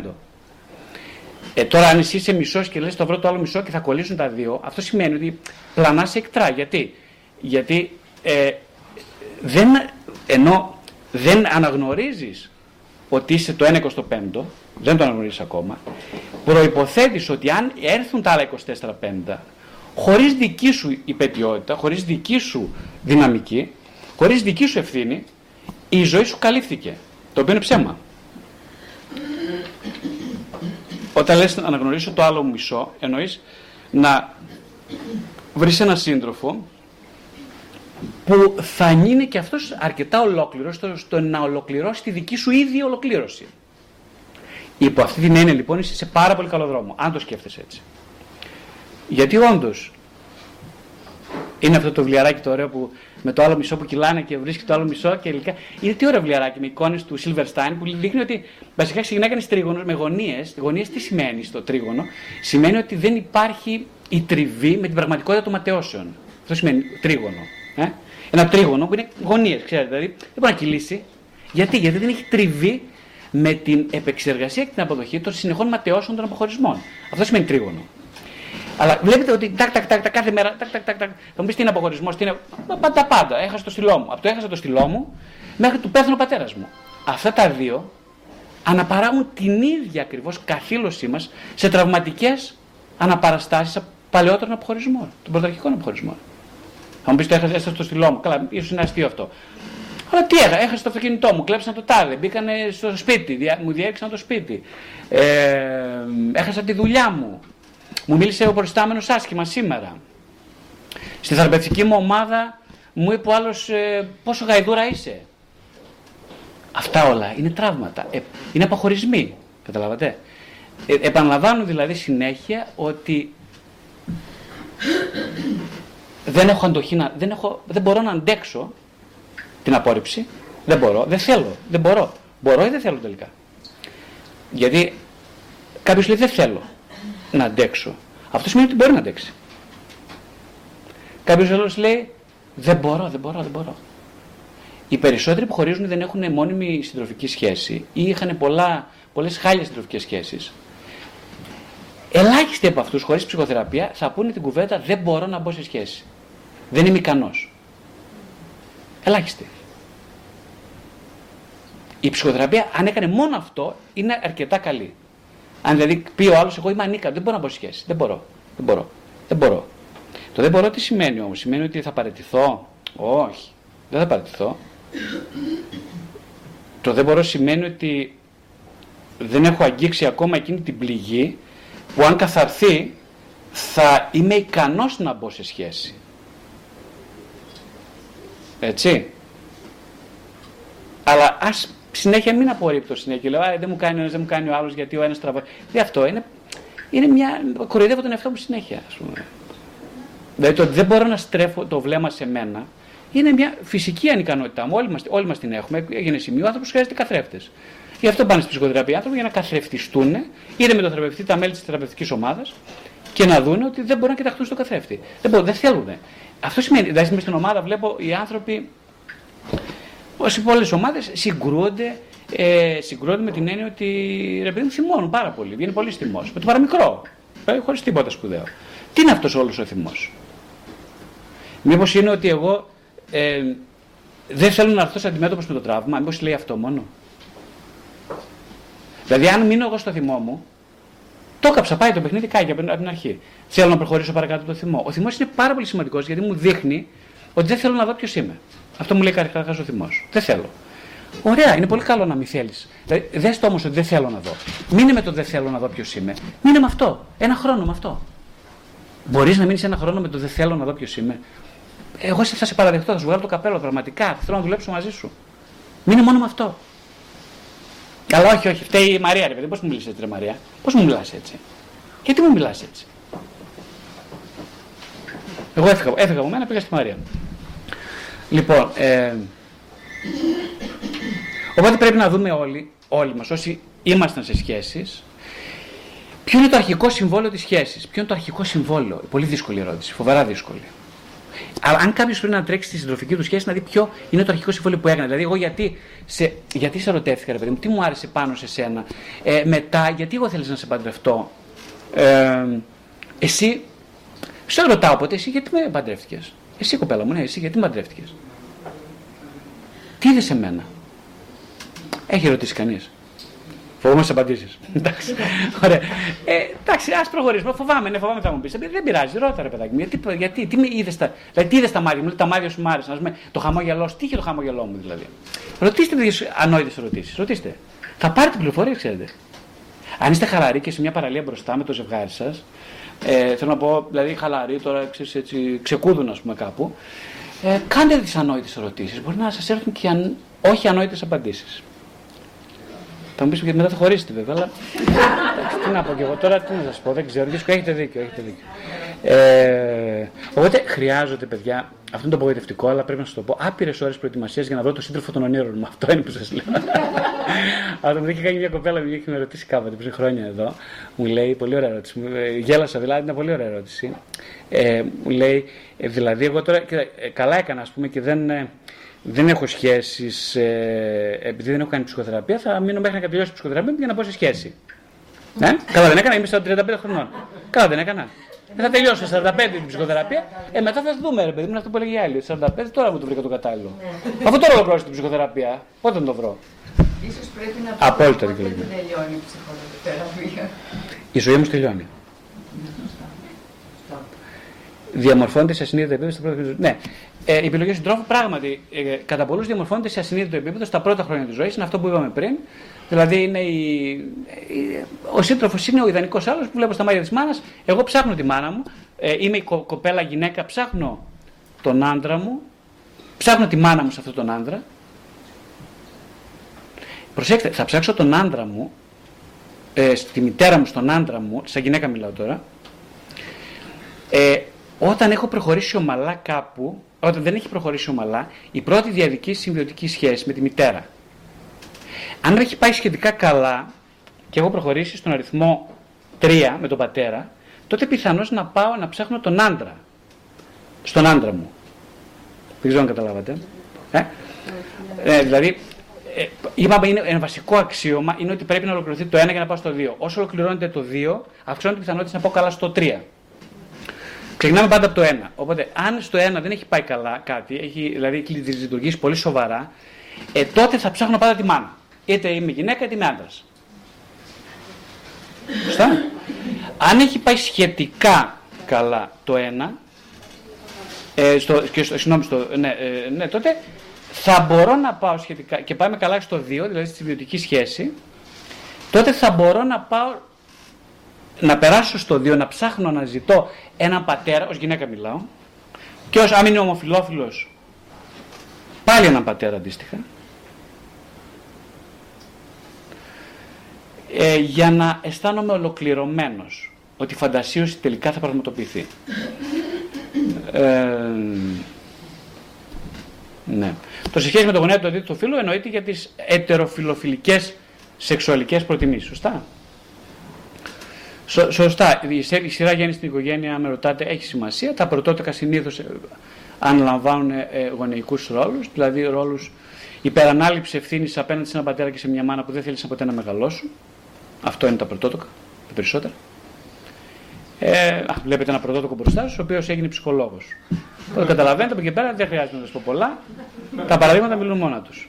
Οπότε θέλω να σώσουν όλο τον κόσμο δηλαδή. Αυτά τα πρωτότοκα δεν θέλουν να σώσουν όλο τον κόσμο.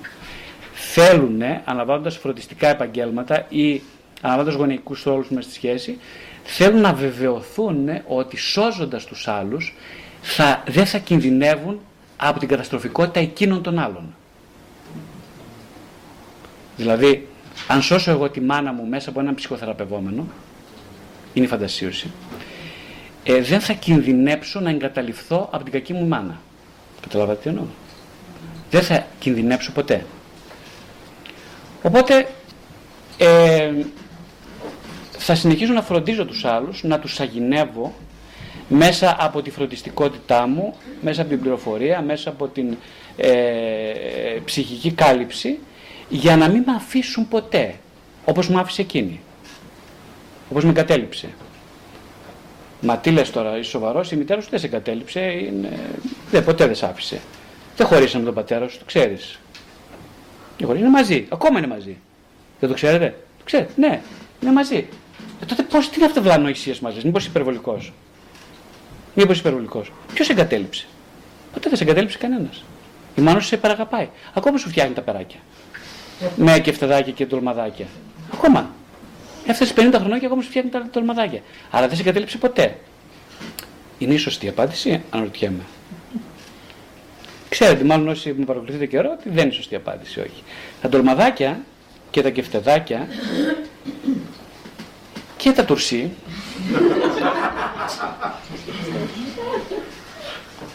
λένε ότι αυτή η μητέρα θέλει να υπεραναπληρώσει το κενό της μηδερικής παρουσίας που ούτε καν η ίδια βίωσε όταν ήταν αρχικά μητέρα. Έχει πολύ μεγάλη ανάγκη να αισθανθεί δικαιωμένη, λιγότερο ένοχη για όλα αυτά που δεν πρόσφερε από το μητρικό της ρόλο. Αλλά όσα κεφτεδάκια και να φάω και, και, να, και 25 κιλά να βάλω και 150 να βάλω, τρώγοντας τα κεφτεδάκια της μάνας μου, πρώτον, εγώ δεν θα μεγαλώσω ποτέ, σίγουρα, Δύο, εκείνη δεν θα εξηλωθεί και δεν θα αισθανθεί λιγότερο ένοχη ποτέ. Αν δεν κάνει ψυχοθεραπεία, αν δεν αναπτύξει μια ουσιαστική σχέση με τον εαυτό της, εκείνη η μητέρα. Και εγώ επίσης δεν θα θεραπευθώ ποτέ αν δεν καταλάβω ότι την αιμονή μου να θεραπεύσω όλο τον κόσμο για να θεραπεύσω τη μάνα μου, η οποία ποτέ δεν θέλει να θεραπευτεί, γιατί αν δεν τη θεραπεύσω, εγώ θα πεθάνω. Κινδυνεύω, όπως κινδύνευω όταν ήμουν βρέφος, ενός έτος, να πεθάνω από μια μάνα η οποία με φρόντιζε αλλά με μισούσε ταυτόχρονα. Οπότε καταλαβαίνετε ότι κινδυνεύω. Αλλά το μόνο μου πρόβλημα είναι ότι εγώ δεν έχω καταλάβει ακόμα, επειδή έχω μείνει στην περίοδο της βρεφικής μου ηλικίας, ότι δεν κινδυνεύω τόσο πολύ από την φαντασίωση, από την επιστροφή μου από μια μάνα που δεν μπορεί να με αναλάβει, γιατί τελείωσε εκείνη η φάση, κινδυνεύω περισσότερο από την αιμονή μου να καταλάβω ότι η ζωή προχωράει, ότι εγώ δεν είμαι πια βρέφος και ότι μπορώ να διαλέξω μια άλλη μάνα η οποία, από την οποία δεν κινδυνεύω να με σκοτώσει. Ε, κρατήστε ερωτησία, σε λίγο θα σταματήσω. Ε, δεν κινδυνεύω λοιπόν. Κινδυνεύω όμως πάρα πολύ αν συνεχίσω συνεχώς να αναπαράγω την ίδια συνείδητη επιθυμία σε κάθε μου επιλογή συντροφικότητας. Τότε κινδυνεύω σοβαρά. Κινδυνεύω πρώτον να ματαιώνομαι εσαΐ. Το εσαΐ βέβαια είναι σχηματικό γιατί η ζωή τελειώνει. Άρα το εσαΐ είναι σχηματικό. Δεν υπάρχει εσαΐ. Κινδυνεύω γιατί ε, προσπαθώντας να θεραπεύσω τους ανθρώπους που δεν θέλουν να θεραπευτούν, το μόνο που καταλαβαίνω είναι ότι θα δέχομαι συνεχείς ματαιώσεις και ενοχή συνεχείς ματαιώσεις και ενοχή για κάτι που δεν μου ανήκει. Οι άλλοι δεν μου ανήκουν. Η μάνα μου δεν μου ανήκει ποτέ. Η μάνα σου δεν σου ανήκει, δεν σου ανήκε ποτέ. Είναι απλά ένα πρόσωπο της ζωής σου. Τώρα που μεγάλωσες λοιπόν και έγινες 25, 30, 35, 40, 45, 50, 55, 60, αυτού και βγαίνω, χρονών. Τώρα λοιπόν μεγάλωσες τόσο πολύ, λοιπόν ίσως είναι καιρός να καταλάβεις ότι η μητέρα σου, ο πατέρας σου είναι απλά άνθρωποι, πρόσωπα που ο Θεός τους έφερε στο διάβα σου για να γίνεις αυτός που έγινες αλλά όχι για να κολλήσεις σε αυτό που δεν έγινες. Τα, ε, τα μικρότερα παιδάκια, ε, ρόλο αποσυμφόρησης του κλίματος στην οικογένεια, ε, είναι σαν το Φρόιτ, και νομίζω ο Φρόιτ είναι ο μικρότερος του Βενιαμίν της οικογένειας, περιμένουν πολλά οι γονείς, αλλά και το να μην, αν περιμένουν πολλά οι γονείς από τον πρωτότοκο, τότε ξέρετε, ε, τα παιδιά τα αφήνουν, νομίζουν, άφησε λένε τη μικρότερη, το μικρότερο στο απειρόβλητο. Δηλαδή, εντάξει, τώρα δεν περιμένω τίποτα από σένα. Άντε από εκεί, ας πούμε. Υπάρχεις και εσύ, δεν το ήξερα. Α, συγγνώμη. Καλά. Λοιπόν, ε, ναι, αλλά δεν είναι έτσι τα πράγματα, γιατί το παιδάκι αυτό βλέπει τα πρωτότοκα και λέει, Ω, κάτσε, εγώ θα γίνω σπουδαίος τώρα, λέει ο Φρόιτ. Γιατί αν δεν γίνω σπουδαίος, έχω να φάω. Οι άλλοι τη φάγανε όλο το τρελό ξύλο, ας πούμε. Εγώ για να μην φάω το ξύλο θα γίνω πρώτος. Θέλω να πω δηλαδή ότι οι προσδοκίες προ τα πρωτότοκα έχουν αντίκτυπο στην ψυχολογία και των δευτερότοκων και των τριτότοκων. Ε, ναι, αυτό το είπαμε. Τα μοναχοπαίδια. Τα μοναχοπαίδια ξέρω, δεν υπάρχουν μοναχοπαίδια σήμερα, οπότε ε, τα μοναχοπαίδια είναι άλλη κατηγορία. Αυτό είναι σε, άλλο, είναι σε άλλη θεματική το τι γίνεται με τα μοναχοπαίδια. Τα μοναχοπαίδια συγκεντρώνουν, όπως ξέρετε και εσείς που είστε μοναχοπαίδοι, συγκεντρώνουν τα, όλα τα, τις προσδοκίες. Πώς είναι πολλά, είναι πολλά τα σενάρια, πάρα πολλά. Πάνω σηκώνουν τις προσδοκίες μια ολόκληρη πλήρου της ζωής, που δεν μοιράστηκε. Αυτές οι προσδοκίες δεν πραγματοποιήθηκαν ποτέ, τους γονείς εννοώ. Και φυσικά το, είναι, είναι, αυτό που λέμε ότι ε, γιατί επιλέγω σύντροφο. Επι, όταν επιλέγω έναν σύντροφο, τι επιλέγω, όλη την προσωπική του ιστορία. Δηλαδή, εγώ επιλέγοντας, ας πούμε, τον Κώστα για να τον παντρευτώ, επιλέγω όλη την προσωπική του ιστορία, το πακέτο. Επιλέγω δηλαδή όλα τα τραύματά του. Εγώ θέλω να συνουσιαστώ, όχι με τον Κωνσταντίνο, αλλά με τα τραύματά του. Καταλάβατε; Ε,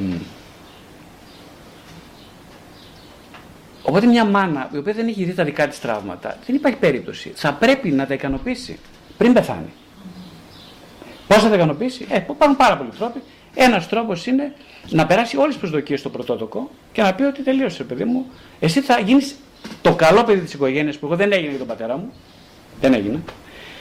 Ε, ή ξέρεις κάτι, ε, είπαμε, τα, τα, τα, τα περάκια σου και στο δεύτερο όροφο. Λοιπόν, εδώ, θα σε έχω κοντά, δεν θα φύγεις πουθενά. Λοιπόν, κοίταξε, αυτό, θα αναλάβεις τη συντροφική σχέση που δεν έχουμε με τον πατέρα σου, εσύ θα τα, εντάξει, θα τα λουστείς, δεν το λέει έτσι. Μακάρι να το λέει καμιά μάνα, ήταν πολύ ωραία τα πράγματα. Δεν το λένε έτσι οι άνθρωποι. Δεν. Ε, μια άλλη με πήρε προχθές, έχει η κόρη, ας πούμε, γιατρός, πόσο 30-35 χρονών. Με παίρνει τηλέφωνο η μάνα. Μου λέει κύριε Βασιλιάδη, εγώ βρήκα το τηλέφωνό σας και το έδωσα στην κόρη μου για να θεραπευτεί. Καταλάβατε κύριε Βασιλιάδη; Λοιπόν, ε, λοιπόν θέλω, θέλω να με ακούσετε. Έχετε χρόνο, όχι δεν έχω. Καλά, θα με ακούσετε. λοιπόν, κοιτάξτε. Κοιτάξτε τι θα σας πω. Λοιπόν, θέλω να σας πω κάτι πάρα πολύ σημαντικό που πρέπει να το ξέρετε για τη θεραπεία της. Της λέω δεν έχω χρόνο και δεν μπορείτε να μου το πείτε. Και πότε θα σας μιλήσω; Λέω αν έχω κάποτε χρόνο θα το, θα το ξαναδώ. Θα πρέπει να πάρω έγκριση από την ε, κόρη σας. Δεν ξέρω αν θυμάστε, η κόρη σας είναι ενήλικη, το ξεχάσετε. Ναι, μα δεν θέλω να πω κάτι. Εγώ θέλω να βοηθήσω την ψυχοθεραπεία της. Εσείς λέω, είστε σε ψυχοθεραπεία. Όχι, όχι, δεν προλαβαίνουμε. Έχουν πολλές δουλειές στο μαγαζί. Λέω καλά, ε, στην προσωπική σας ψυχοθεραπεία θα μπορείτε να πείτε τα πάντα. Για την κόρη σας δεν θα μάθω τίποτα, όχι, από εσάς. Ποιο είδε και δεν το φοβήθηκε. Δώσε τηλέφωνο πίσω. λοιπόν, Ε, ε, ρε παιδί με αυτό, ρε, φανταστείτε τώρα τι γίνεται. Δηλαδή, ο άλλος σου λέει, ας πούμε, δεν βλέπει τον. ε, Βλέπει τον ε, το, σύ- θα- βλέπει, είναι ο σύντροφός της τώρα. Αυτή θέλει, θέλει να φύγει από τη συντροφική σχέση. Η κόρη που είναι γιατρός, ξέρετε. Θέλει να φύγει. Να, να παραιτηθεί, ρε παιδί μου. Κάναμε συμβόλαιο. Δεν έχω δικαίωμα να φύγω από το συμβόλαιο. Δεν έχω, δι- να διαρρήξω τους όρους συμβολέου. Δεν έχω. Τελείωσε. Εσαή. Ναι, θα κάνω ψυχοθεραπεία για να φύγω. Μην τολμήσεις. Θα, θα, θα τα πω όλα στον κύριο Βασιλιάδη.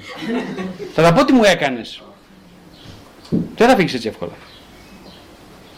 Και μου λέει μετά η κόρη, ας πούμε, αυτό μου λέει, έρχεται μου λέει. Το είπα φυσικά, λέω Μάνο τηλέφωνο κλπ. Απογοητεύτηκε πολύ, έπεσε από τα σύννεφα. Λέω, ποια σύννεφα κοπέλα μου, ακόμα στα σύννεφα ζει. ποια σύννεφα, εδώ βλέπει ότι τα πράγματα είναι και ένα κάνουν δύο είναι τα πράγματα. Τι απογοητεύεσαι. Α, απογοητεύσου όσο θέλει, εντάξει. Ε, αυτό είναι. Δηλαδή, επειδή σταματήσετε να μιλάτε για μια εβδομάδα, δεν σημαίνει ότι αποσυνδέθηκε από τι προσδοκίε τη για σένα. Επειδή μίλησε λίγο απότομα κλπ. Ε, πήγε στην άκρη μια εβδομάδα, πήρε το βασιλιάδη μου μετά. Πεθάω στην. Δεν μπορώ, δεν αντέχω, δεν κρατιέμαι, δεν μπορώ, θα, θα, θα, θα τρελαθώ. Θα πηδηχτώ από το παράθυρο. Δεν γίνεται αυτό. Αυτό μου λέει η κυρία. Μου λέει θα πηδηχτώ από το παράθυρο. Δεν αντέχω, ρε παιδί, θα τρελαθώ. Της το είπα βέβαια και στην. Στο λέω. Της λέω, κοιτάξτε, λέω, δεν, κατα, την καταλαβαίνω τη μητέρα σας. Γιατί το. Την καταλαβαίνω. Δεν μπορεί. ε, Δεν μπορεί. Δεν είναι αυτό που δεν κάνει ψυχοθεραπεία. Δεν μπορεί να καταλάβει. Δεν μπορεί να, βι- δεν μπορεί να, ε, να χειριστεί ψυχικά την απειλή της αποσύνθεση, του αποχωρισμού. Πρόκειται για ένα μεγάλο. Έδωσε όλη την επένδυση, όλη την ενέργειά της αυτή η γυναίκα σε μια συντροφική σχέση, τη σχέση μαζί σου. Τώρα πώς επειδή εσύ θέλεις να μεγαλώσεις, δηλαδή να το δεχτεί. Πώς γίνεται αυτό, μπορεί να το δεχτεί. Όχι, δεν θα το δεχτώ. Ναι, έχει όλη την καλή προαίρεση. Δεν είναι και η κοπέ- η κυρία, έχει όλη την καλή προαίρεση. Είναι καλός άνθρωπος που το έχει πει, είναι καλός άνθρωπος. Δεν θα σε αφήσει να φύγεις εύκολα. Δεν το κάνει όμως ενσυνείδητα. Δηλαδή δεν σου λέει εγώ θα καταστρέψω την κόρη μου.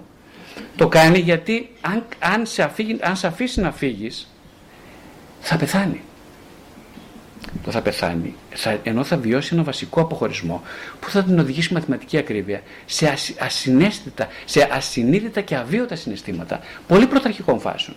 Αυτό όμως, εκτός εκτός ψυχοθεραπείας, δεν είναι σε θέση να το στηρίξει. Είναι αυτό, δεν μπορώ, δεν αντέχω. Οπότε οι ενέργειες αυτές είναι αυτονόητες, είναι φυσικές, είναι αναμενόμενες. Δεν μας εκπλήσουν, δεν εκπλήσουν κανέναν. Ε, οπότε το ερώτημα που τίθεται το τεράστιο πρέπει να κλείσουμε σε λίγο. Λοιπόν, είναι ε, η συντροφικότητα. Τελικά τι διαλέγω στη ζωή μου, τη συντροφικότητα που υπόσχεται, αλλά απογοητεύει, ή τη συμφιλίωση με έναν αποχωρισμό που πονάει πάρα πολύ, αλλά οριμάζει συναισθηματικά.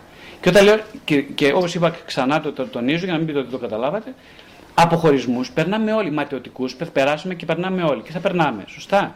Δεν είναι και το θέμα, δηλαδή το ερώτημα δεν τίθεται σε πραγματικό επίπεδο. Στο αν ε, θα επιλέξω συντροφικότητα ή αποχωρισμό. Δεν έχω δικαίωμα να επιλέξω. Δηλαδή θέλω να πω ότι είτε δεν μπορώ να επιλέξω αν υπάρχει ζωή ή θάνατος. Υπάρχει και ζωή και θάνατος. Το, το ερώτημα είναι, θα περάσω μέσα από το Γολγοθά για να βιώσω την Ανάσταση; Ξέρω ότι ο Γολγοθάς είναι απαραίτητη προϋπόθεση της Ανάστασης. Θέλω αυτό να το βιώσω. Θα μου πεις κανένας δεν θέλει. Και φαντάζομαι και ο Χριστός δεν το ήθελε να το βιώσει. Όχι φαντάζομαι, το ξέρω, το ξέρετε. Αλλά υπάρχει μια αλήθεια έξω από τις δικές μας προτιμήσεις, έξω από τις επιλογές, όχι έξω από τις ασυνείδητες επιλογές, σωστά, όχι έξω από τις ασυνείδητες, η οποία με μαθηματική ακρίβεια και μια ε, αδιάψευστη αλληλουχία μας οδηγεί σε μια κατάληξη. Δηλαδή, όχι, ο Γολγοθάς των συνεπειών του αποχωρισμού δεν μπορεί να παραμείνει αβίωτος σε κάποιον που θέλει να αναστηθεί. Δεν μπορεί, απλά. Όσο νωρίτερα το καταλάβει κανείς αυτό και το βιώσει μέσα από την προσωπική του σχέση με το θεραπευτή του και αναβιώνοντας σχέσεις με τους σημαντικούς του άλλους, τότε αυξάνονται πάρα πολλοί πιθανότητες να μπορέσει να συγχωρέσει αυτόν και αλλήλους. Και τότε λοιπόν να οριμάσει συναισθηματικά, οριμάζω συναισθηματικά παρεμπιπτόντως σημαίνει αποχωρίζω με ψευδεστήσεις ναρκισισμού, δηλαδή αέναης παιδικότητας. Αυτό σημαίνει πρακτικά ότι εγώ οριμάζω συναισθηματικά. Γι' αυτό κανένας δεν θέλει να οριμάσει. Μην, το, μην, μην με παρεξηγείτε, μην, δεν σας παρεξηγώ. Κανένας δεν θέλει να οριμάσει. Είναι πολύ φυσικό να μην θέλει κανείς να πονέσει.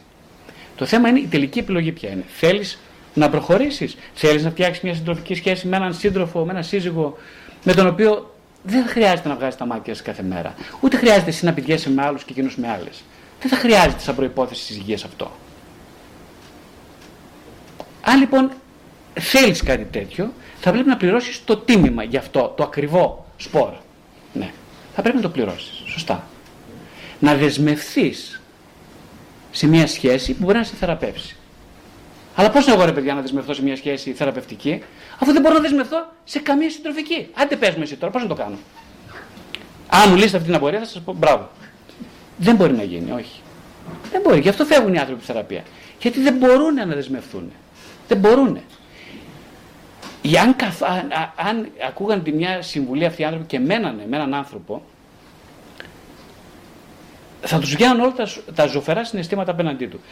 Αν όμως του βγαίνουν τα ζωφερά συναισθήματα και τα δουλεύανε και τα χωρούσαν, τότε θα καταλάβαν σιγά σιγά σταδιακά και με τη βοήθεια της ψυχοθεραπευτή ότι αυτός ο άνθρωπος δεν είναι το έκτρωμα ή ο επικίνδυνος που φαντάζονται, αλλά ένας απλός άνθρωπος ο οποίος σιγά σιγά, βηματάκι βηματάκι, ε, μας θυμίζει ποιοι είμαστε εμείς, αυτός ο άνθρωπος, ναι, θα μου θυμίσει ότι και εγώ σε αυτόν βλέπω παιδικά μου κομμάτια. Δηλαδή, αυτή η γυναίκα που εμένα μου προξενεί τόσο θυμό, η οποία ε, την, έχω, ε, την έχω σύντροφο, αλλά δεν μπορεί να με φροντίσει όπως θα ήθελα. Μήπως φωτίζει πέρα από το, τη μητέρα μου, φωτίζει μήπως και τα δικά μου κομμάτια που δεν τα έχω δεχθεί, αλλά δεν θέλουν να συντροφεύουν και δεν θέλουν να φροντίζουν κανέναν άλλον. Μήπως συμβαίνει και αυτό; Μήπως αυτά που βλέπω και απεχθάνομαι στους άλλους και στη σύντροφό μου είναι δικές μου, προσω... Ε, δικές μου προσωπικές διαστάσεις που δεν θέλω καθόλου ούτε να τις δω ούτε να τις συγχωρήσω. Εμείς να, δούμε, να το δούμε και έτσι δηλαδή. Σύντροφος είναι αυτός λοιπόν που έχει ανατραφεί μαζί με κάποιον άλλον, αυτός που τρώει το ίδιο ψωμί, που στέκει στο ίδιο τραπέζι και μεγαλώνει μαζί με άλλον. Αυτός είναι σύντροφος. Γι' αυτό η δέσμευση έχει αξία με έναν σύντροφο. Γιατί θα, στην πορεία θα μάθεις, αυτό που λέγανε οι παλιοί, ότι τρώγοντας το ίδιο τραπέζι το ίδιο ψωμί, ε, θα μάθεις ποιος είσαι μέσα από τον άλλον. Καταλαβαίνετε, είναι απλά πράγματα, αλλά είναι πολύ σημαντικά. Ε, θα μου πεις ναι, αλλά άλλος εγώ. Ναι, αλλά θα πρέπει να καθίσεις εκεί στο ίδιο τραπέζι, να φας το ίδιο ψωμάκι για χρόνια. Για να μάθεις ποιος είσαι, όχι να μάθεις ποιος είναι ο άλλος. Όχι, όχι. Αυτογνωστικά για να μάθεις εσύ ποιος είσαι. Ναι, και θέλεις να αποχωριστείς, να φύγεις. Θέλεις... Και επίσης είναι άλλο. Όλοι μιλάμε και εξειδανικεύουμε τη συντραφικότητα και όλοι δαιμονοποιούμε τον αποχωρισμό και το θάνατο. Σωστά. Όλοι. Και στα βιβλία ψυχολογίας γίνεται το ίδιο και στην καθημερινότητα. Δεν αναρωτηθήκατε γιατί τόσο δαιμονοποίηση του αποχωρισμού. Δηλαδή είναι κάτι κακό, πολύ κακό. Ενώ η συντροφικότητα καλό. Ε, πιο καλό, αφού βλέπεις τι γίνεται. Δεν βλέπεις τη συντροφικότητα τι γίνεται. Ε, είναι αυτό από μια επανίσχυρη φαντασίωση της αδιάρρηκτης ενότητας ότι αφού είμαστε μαζί, αφού μου κρατάει ένα στο χέρι, αφού πιστεύω στο Θεό, αφού ο Θεός είναι ο άντρας μου, αφού ο Θεός είναι η γυναίκα μου, δεν, δεν πιστεύω στο Θεό, αλλά έχω το Θεό τον άντρα μου και τη γυναίκα μου. Λοιπόν, τελείωσε. Ε, η αιωνιότητά μου είναι εξασφαλισμένη. Η επένδυση είναι σίγουρη. Γι' αυτό ακριβώς οι άνθρωποι όλοι μας προσπαθούμε να συγκεντρώσουμε, να μαζόξουμε όσο γίνεται περισσότερη και καλή συντροφικότητα στα λίγα χρόνια που έχουμε σε αυτή τη ζωή, αλλά όσο γίνεται λιγότερους αποχωρισμούς. Όσο γίνεται. Βέβαια αυτό δεν γίνεται όπως είπαμε ακριβώς έτσι. Γίνεται το αντίθετο, αυτό είναι άλλο θέμα. Και γιατί γίνεται το αντίθετο; Το αντίθετο γίνεται γιατί άλλο το τι θέλω, τι προσδοκώ και άλλο το τι ασυνείδητα επιδιώκω. Οπότε συνήθως οι άνθρωποι συνειδητά με το λόγο μας λέμε αυτό που θέλουμε, αλλά αυτό που πραγματοποιείται είναι ε, αυτό που ασυνείδητα συμβαίνει, μας διακατέχει και δεν θέλουμε καθόλου να το δούμε. Άλλη μια νομοτέλεια. Ναι, και μαζί με όλους τους αποχωρισμούς, μαζί με το στυλό που έχασα, μαζί με τη δουλειά που έχασα, μαζί με εκείνη που με εγκατέλειψε, πεθαίνει η ψευδέστηση της νεότητας ότι ο θάνατος αφορά άλλους, γιατί ο θάνατος δεν αφορά εμένα, όσο δεν χάνω, όσο δεν απολώ, απολούμε κάτι, όσο δεν, ε, δεν, δεν, δεν φεύγει ο άλλος, ο θάνατος δεν αφορά ποτέ εμένα. Ελπίζουμε ότι ο σύντροφός μας θα γίνει η παντοδύναμη μητέρα, ο γονιός, δεν θα μας λείψει αγάπη, δεν κινδυνεύει, δεν κινδυνεύει από τη μοναξιά, από το άγχος του θανάτου. Ε, όπως ένας ε, 55χρονος άντρας, ο οποίος ομοφιλόφιλος, ο οποίος εκπαιδεύει αυτό και κλείνουμε, ε, έχασε τον ε, πατέρα του στα, σε πολύ μικρή ευρεφική ηλικία, σε νηπιακή ηλικία, έμεινε με τη μητέρα του, μέχρι τα 28 του μεγαλώνει με τη μητέρα. Και μπαίνει σε θεραπεία για κάποια, για κάποια ε, προβλήματα κυρίως σωματικά, ψυχοσωματικά που είχε. Μέσα στους πρώτους μήνες της θεραπείας πεθαίνει η μητέρα του και μου ε, και εξιστορεί μια ιστορία ότι ε, αυτός ο άνθρωπος ε, όταν ήταν έφηβος, είπαμε μεγάλος με τη μητέρα, είχαν ένα δωμάτιο στο σπίτι, πήγαινε στην τουαλέτα να πνανιστεί. Κάποια στιγμή συνειδητοποιεί ότι είναι η μάνα απ' έξω, φωνάζει «Τι κάνεις εκεί, σε βλέπω, βλέπω τι κάνεις». Κοίταξε ευτυλισμένα, βγες έξω, μη σε σπάσω στο τέτοιο, στο ξύλο. Έτσι. Καταλαβαίνετε τρομοκρατημένος, βγαίνει το έφηβος από την τουαλέτα, του λέει: Μην τολμήσεις και ξανακάνεις αυτό που κάνουν όλοι οι ανώμαλοι. Λοιπόν, δεν θα, δεν θα τους συγχωρήσω ποτέ αυτό. Έλα να σε αγκαλιάσω, παιδί μου. Έλα να σε αγκαλιάσω. Έλα. Έλα. Βλέπεις πώ σου αγαπάω. Ε, δεν θα το κάνεις αυτό και εμείς ποτέ δεν θα χωρίσουμε. Θα είμαστε για πάντα μαζί. Και κλαίνει οι δύο με αγάπη ο ένας στην αγκαλιά του άλλου. Και λέει στη θεραπεία ο κύριος αυτός, μήτρα του που έχει πεθάνει από λίγους μήνες, λέει λοιπόν, και τώρα που είμαι μόνος μες στο σπίτι και θέλω να βρανιστώ, δεν, δεν έχω κάποια σχέση, και θέλω να βρανιστώ, δεν ξέρω γιατί, αλλά την ώρα που αυνανίζομαι, ε, σκεπάζω την κλειδαριά με ένα, μια πετσέτα.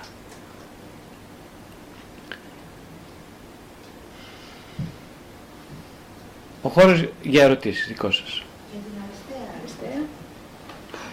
Για την αριστεία. Σωστά. Για την αριστεία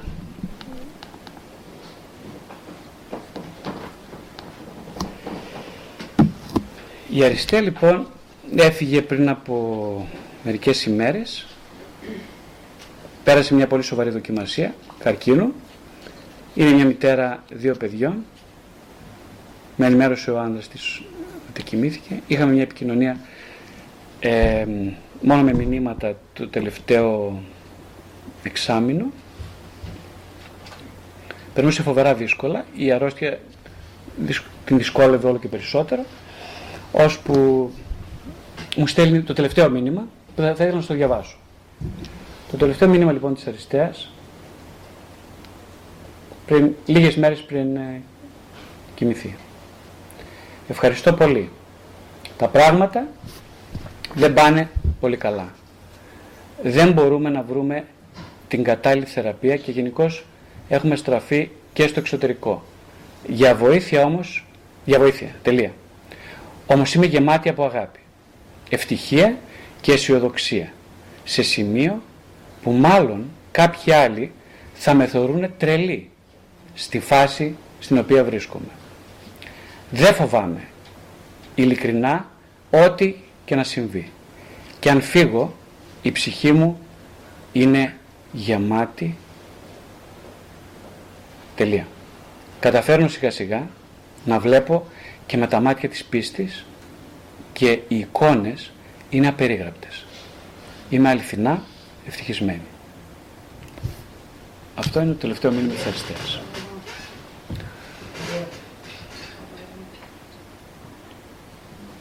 Ένας αποχωρισμός λοιπόν που αναιρεί όλη τη σημερινή ομιλία, αναιρεί όλη την ε, ε, διαψεύδη κάθε νομοτέλεια φόβου απέναντι στο τελικό αποχωρισμό. Στην λογική του βρέφους που δεν θέλει να γεννηθεί. Στην αρκισιστική αιμονή όλων μας να προσκοληθούμε στα τραύματα μιας παιδικής ηλικίας ε, η οποία δεν την αφήνουμε να φύγει ποτέ. Γιατί, αυτή, γιατί ένα φευγείο από την παιδική ηλικία θα οδηγήσει μαθηματική ακρίβεια στον τελικό αποχωρισμό.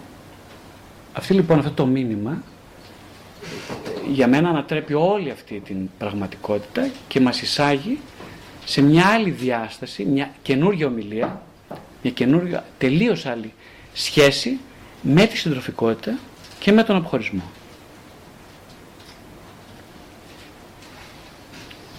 Οι ερωτήσεις δικές σας για σήμερα. Ε... Αν θέλετε θα παίρνετε λίγο το, το μικρόφωνο για να ακούγεστε εκεί.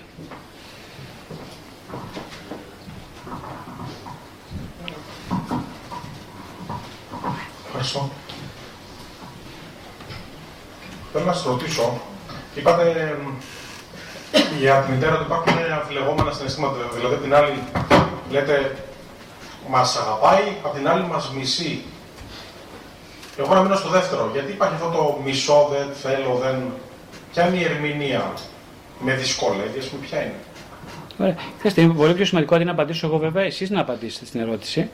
Είναι, ε, θέλω να πω, είναι κρίμα που μου ζητάτε να απαντήσω εγώ, γιατί Εντάξει, εγώ μπορώ να σας πω δικέ μου σκέψεις, αλλά πρώτα απ' όλα η ερώτηση ξεκινάει νομίζω με ένα πολύ βασικό αξίωμα που έχετε μέσα σας για να κάνετε αυτή την ερώτηση, ότι είναι παράλογο μια μητέρα να μισεί. Και πράγματι, στην συλλογική φαντασίωση, είναι παράδοξο ε, μια γυναίκα να μισεί από τη μητρική θέση. Σωστά; Σωστά. Μόνο που δεν συμβαίνει έτσι. Έχει γραφτεί και ένα ωραίο βιβλίο πάνω στο θέμα αυτό, για την, νομίζω για την κακή πλευρά της μητρότητας.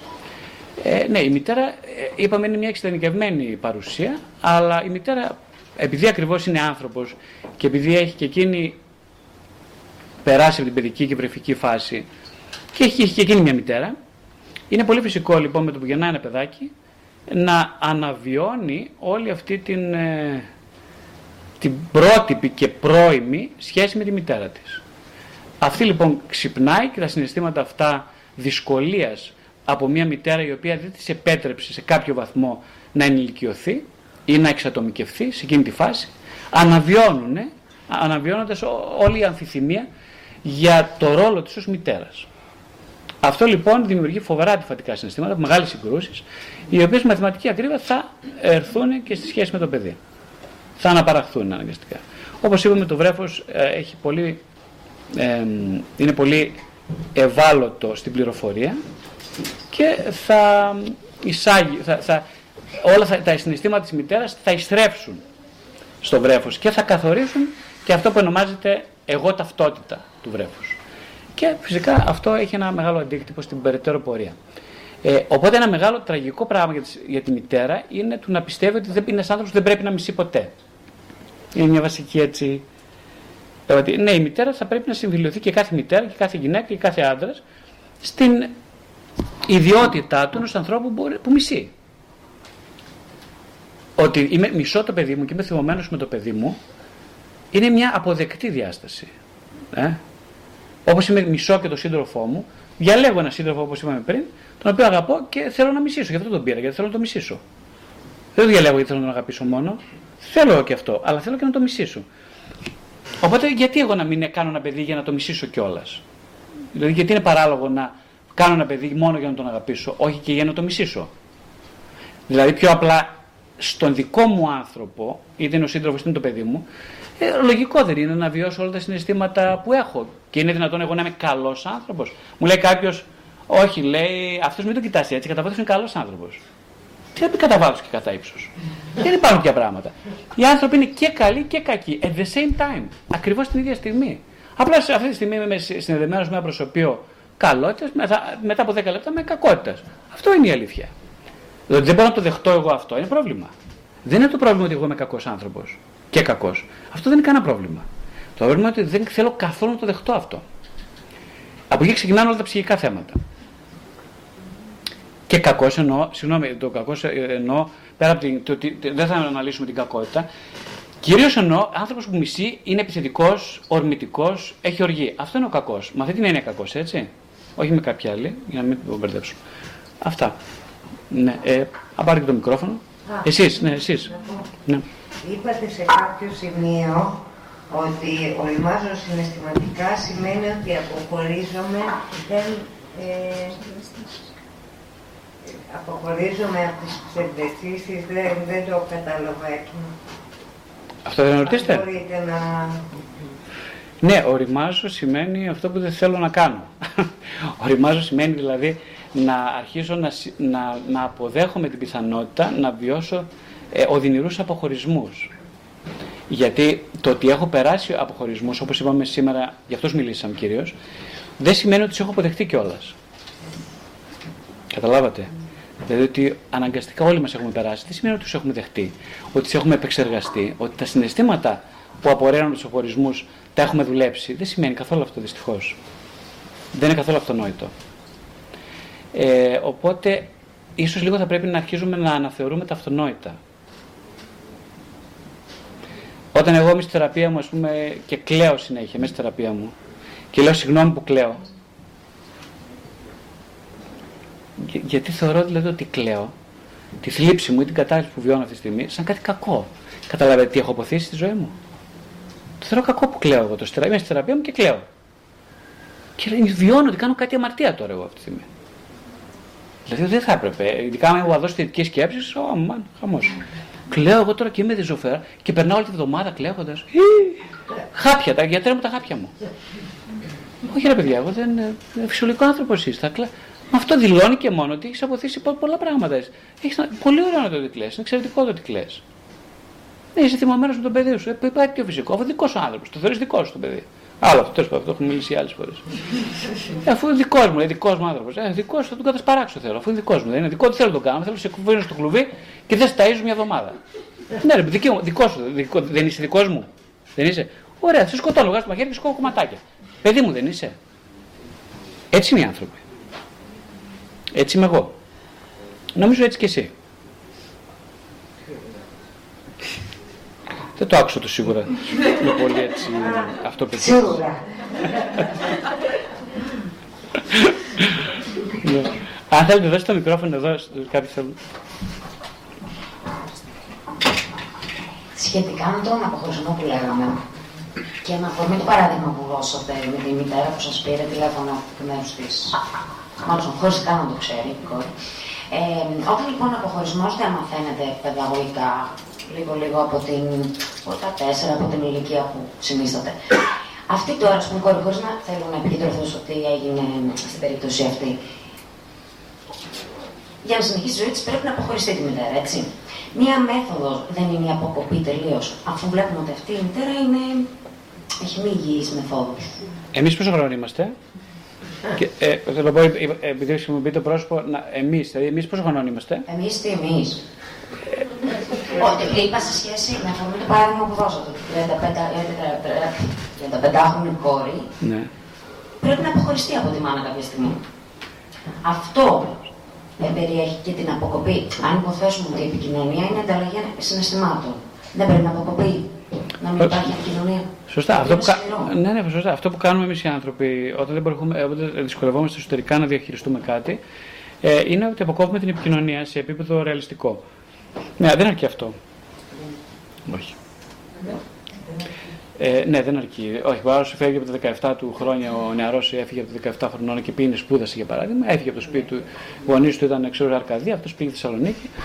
Έφυγε κλπ. Και, και τα συμπτώματα του καταναγκασμού και της, των ίδιων ψυχαναγκασμών του εντάθηκαν όταν ήταν φοιτητής στη Θεσσαλονίκη. Δεν θέλω να πω ότι Έφυγε μακριά, από χιλιόμετρα από τους γονείς, αλλά γιατί άραγε εντάθηκαν τα συμπτώματα. Ε, σε ρεαλιστικό επίπεδο η επικοινωνία έφυγε από το σπίτι. Εντάθηκαν όμως τα συμπτώματα. Γιατί εντάνονται τα συμπτώματα στον αποχωρισμό, σε γιατί; Σε επίπεδο δεν αποχωρίστηκε ποτέ. Ακριβώς. Και γιατί ε, ένας, ε, ένας λόγος, ε, είπαμε, εκείνο που είπαμε σήμερα με άλλα λόγια είναι ότι ε, ένα από τις βασικές δυσκολίες των ανθρώπων όλων μας είναι να αποχωριστούμε τον εσωτερικό σύντροφο, όχι τον εξωτερικό. Δηλαδή αυτό που κουβαλάμε συνέχεια μαζί μας, στο πακέτο μας, είτε κουβαλάμε τσάντα ή βαλίτσα, είτε παλτό είτε όχι, είναι τον, την, τον εσωτερικό σύντροφο, δηλαδή μια εσωτερική μητέρα.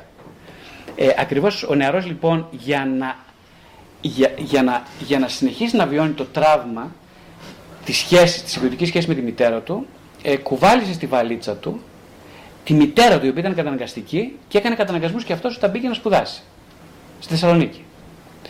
Που σημαίνει δηλαδή ότι ε, εκείνο που φοβόταν να αποχωριστεί είναι την εσωτερικευμένη αναπαράσταση μιας κακοποιητικής μητέρας. Δηλαδή ότι έφυγε από το σπίτι του δεν λύνει το πρόβλημα, μάλιστα το αντίθετο. Πάρα πολλές φορές εντείνονται τα συμπτώματα γιατί τα συμπτώματα είναι ένας τρόπος να διατηρήσει κανείς ε, την ψευδέστηση του μη αποχωρισμού. Είμαι ακόμα παιδί, ε, δεν θα σκουβαλάω μάνα ό,τι και αν γίνει εγώ μαζί μου, ε, ακόμα και αν είσαι κακοποιητική, γιατί ε, θέλω να μην, αυτή η αδιάρρηκτη ασφάλεια της οικείωσης με τη μητέρα δεν πρέπει να τελειώσει. Οπότε ναι, σε ένα πολύ πρώτο πρώτα preliminary level, ε, το να φύγω από το σπίτι ή να, κόψω, την- ή να περιορίσω την επικοινωνία μου με τη μητέρα, για παράδειγμα, ε, ή με μια φίλη, για παράδειγμα, που μπορεί να τη βλέπω σαν μητέρα, ε, είναι ένας τρόπος να διαχειριστώ σε ένα εξωτερικό νηπιοακό επίπεδο ε, τον φόβο μου για ε, τη διαχείριση του αποχωρισμού. Αλλά εννοείται ότι το θέμα μόλις ξεκινάει. Παρακαλώ. Με τον αποχή.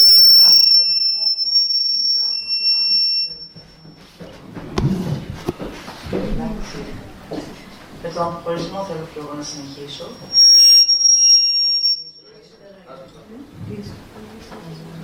Για πάμε λοιπόν. Yes.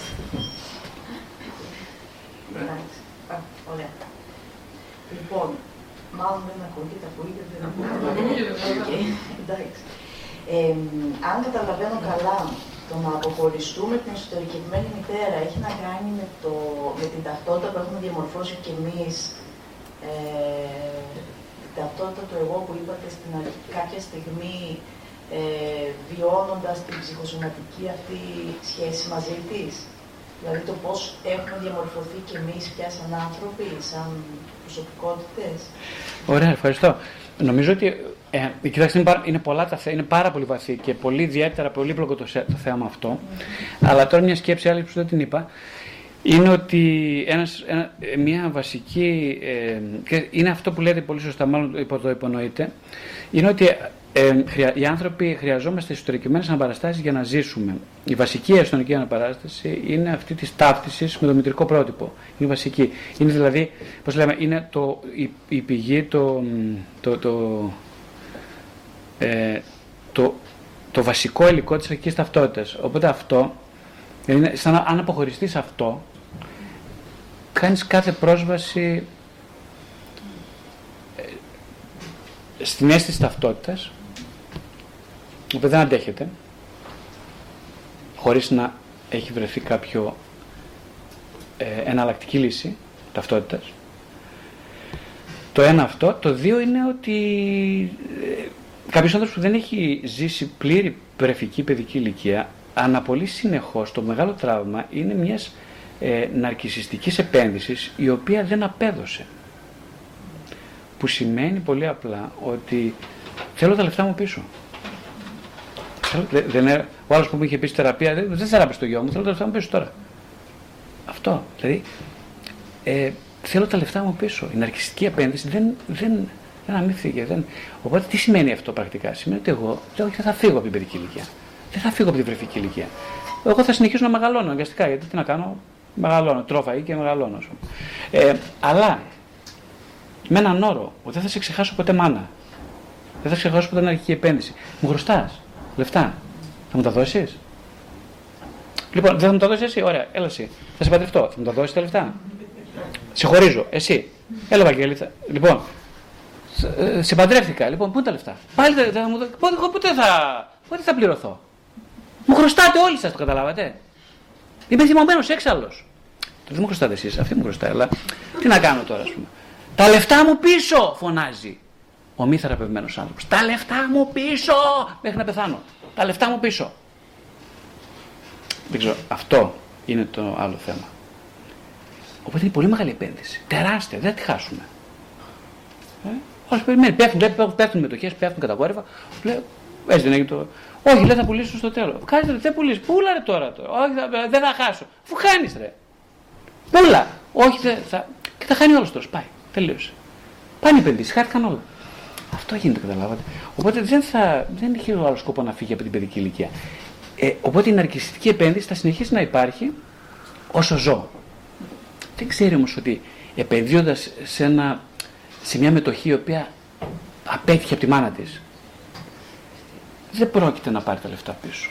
Τα λεφτά θα τα πάρει μόνο αν δει την αποτυχία κατάματα, αντιμετωπίσει τον αποχωρισμό από την αρκιστική επένδυση και προχωράει με τη θλίψη, είναι αυτό που λέει ο, νομίζω ο Winnicott, την, απο- όταν, με την, αυτή την, τη μετάβαση από την παρανοειδή σχιζοειδή φάση στην καταθλιπτική φάση. Και όταν γίνει αυτή η μετάβαση, περνάει ένα πολύ μεγάλο πόνο ο άνθρωπος, στηρίζεται μες στην ψυχοθεραπεία για να σε αντέξει αυτόν τον πόνο και τότε προχωράει λοιπόν στην ανάκαμψη, είναι αυτό που λέμε ο Γολγοθάς. Προχωράει στην ανάκαμψη. Δηλαδή εγώ τώρα χωρίς υπερεπενδύσεις, ε, κάνω τις επενδύσεις μου σε εκεί που θα πιάσω τα λεφτά μου, θα τα πάρω πίσω. Είμαι ένας άλλος άνθρωπος πια και επενδύω εκεί που θα πάρω πίσω τα λεφτά. Τα χαμένα δεν τα πάρω. Πάει. Ήταν, έφυγε. Πάει τελείωσε. Έφυγε. Έχασα ένα κεφάλαιο. Ένα εκατομμύριο. Δύο, πέντε. Τα χάσα. Τελείωσε. Δεν θα τα πάρω πίσω. Δεν ξέρω αν απάντησα. Κάτι άλλο. Ε, ναι, δώστε εδώ και μετά στο τέλος. Μια και με προσκομίσετε πριν, πήρα το θάρρος. Ε, πιο πολύ είναι μια σκέψη που έκανα μόλις τώρα και δεν την έχω σχηματοποιήσει τελείως. Απλώς έτσι θέλω να τη φέρω αφού μου ήρθε. Ε, και σχετίζεται, θυμήθηκα ας πούμε, τις έννοιες του περιέχοντος και του περιεχομένου του ποιον, όταν λέγατε για, το, για την Παναγία, η οποία έρχεται και εμπεριέχει ε, τα πάντα όσα διαδραματίζονται μέσα στον άνθρωπο. Και αυτό εκτείνοντάς το παραπέρα, σκέφτηκα ότι το απόλυτο περιέχον είναι ο Θεός ο οποίος θα εμπεριέχει τα πάντα, πραγματικά τα πάντα, δηλαδή ως η απόλυτη έννοια. Και λέω, ο άνθρωπος με την αμαρτία του εμπεριέχεται μέσα στο Θεό. Ω οντότητα εμπεριέχεται. Η αμαρτία όμως είναι ξένη προς το Θεό. Και κάνω αυτή την αναλογία σκεπτόμενος ότι εμείς ως περιέχοντα του ανθρώπου, του συντρόφου που έρχεται σε εμάς, πώς είμαστε διατεθειμένοι να εμπεριέξουμε την αμαρτία μας και κατά πόσο αυτό είναι συμβατό με τη φύση μας να γίνει αυτή η εμπεριέξη. Πολύ ωραίο, εξαιρετικό θέμα για μια ομιλία αυτό. Είναι εξαιρετικό θέμα. Ενώ είναι πάρα πολύ σημαντικό, πάρα πολύ σημαντικό θέμα. Ε, ναι, ίσως εκείνο που μου έρχεται σαν αυτόματο συνειρμός είναι να πω ότι οι άνθρωποι δεν δίνουμε ακριβώς, ε, ε, περισσότερο μιλάμε, όταν μιλάμε για αγάπη, μιλάμε κυρίως για την, ε, για την δυνατότητα για την προοπτική να αγαπηθούμε από κάποιον.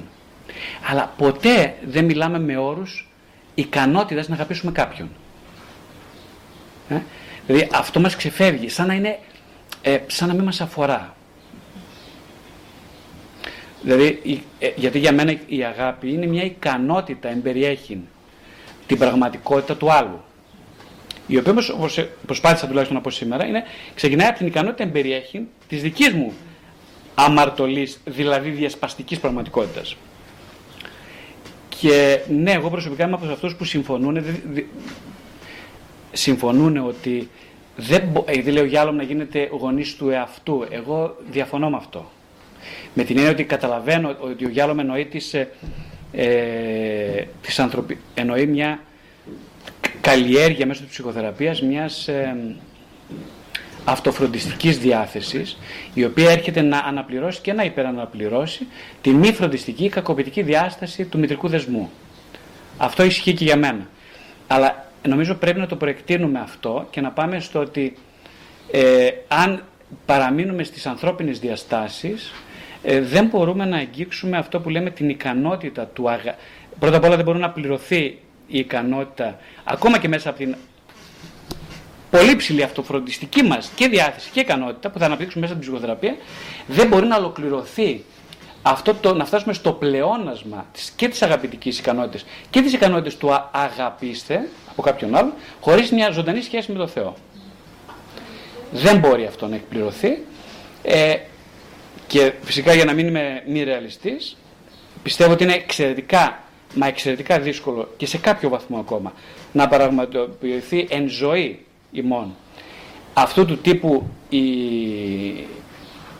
το αγαπητικό εμπεριέχεστε από το Θεό προς εμάς, γιατί εμείς δεν ξέρουμε αν μπορούμε να το δεχτούμε, όμως ένας αγώνας, μια ελπίδα, μια προέκταση του εαυτού προς την, αυτή την αγαπητική ποιότητα που ξεπερνάει την ανθρώπινη, έχω την εντύπωση ότι δεν ξέρω αν μπορεί να είναι υποχρέωσή μας, αλλά είναι δικαίωμά μας.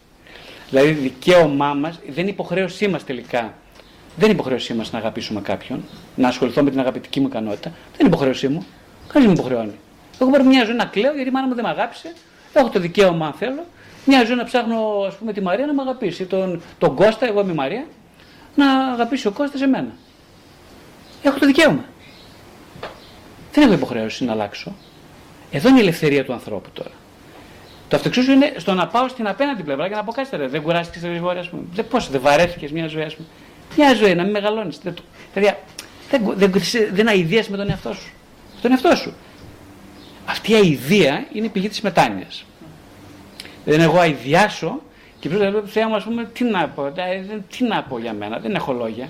Δεν έχω λόγια. Οπότε, ε, ανέλαβε εσύ την ανικανότητά μου να ασχοληθώ με την αγαπητική μου ικανότητα; Ανέλαβε εσύ, γιατί εγώ δεν ε, είμαι τελείως πάτος.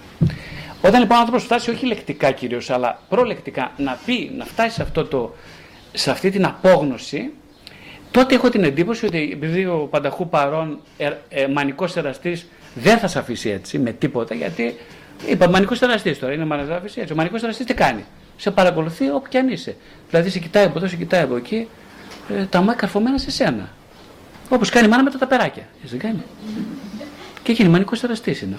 Με τα περάκια είναι που είσαι εσύ, αλλά κάτσε τα πίσω. Α, ε, είσαι εκεί, κάτσε. Τι πάμε, έχει πορτοκαλάρα, ε, τώρα δεν πιεις. Ωραία. Λοιπόν, μανικό εραστής. Αυτό είναι ο Θεός.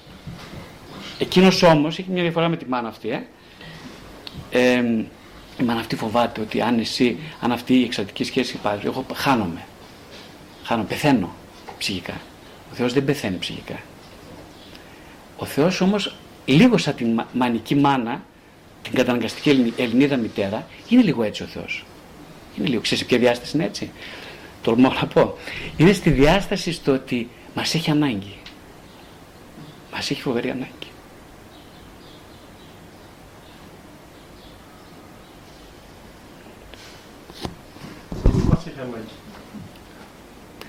Εδώ νομίζω θα πρέπει κανείς να σου πάσει σε αυτήν την ερώτηση. Έχει υποχρέωση να σου πάσει.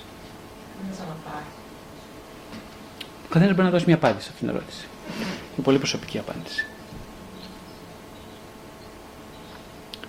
Πώς αισθάνεστε αν ο Θεός σε έχει προσωπικά ανάγκη, αν σε έχει ανάγκη; Πώς, πώς μπορεί να αισθανθεί κάποιος με αυτή την επίγνωση;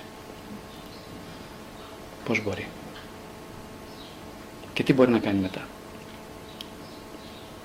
Εσένα προσωπικά. Αν σε έχει ανάγκη προσωπικά.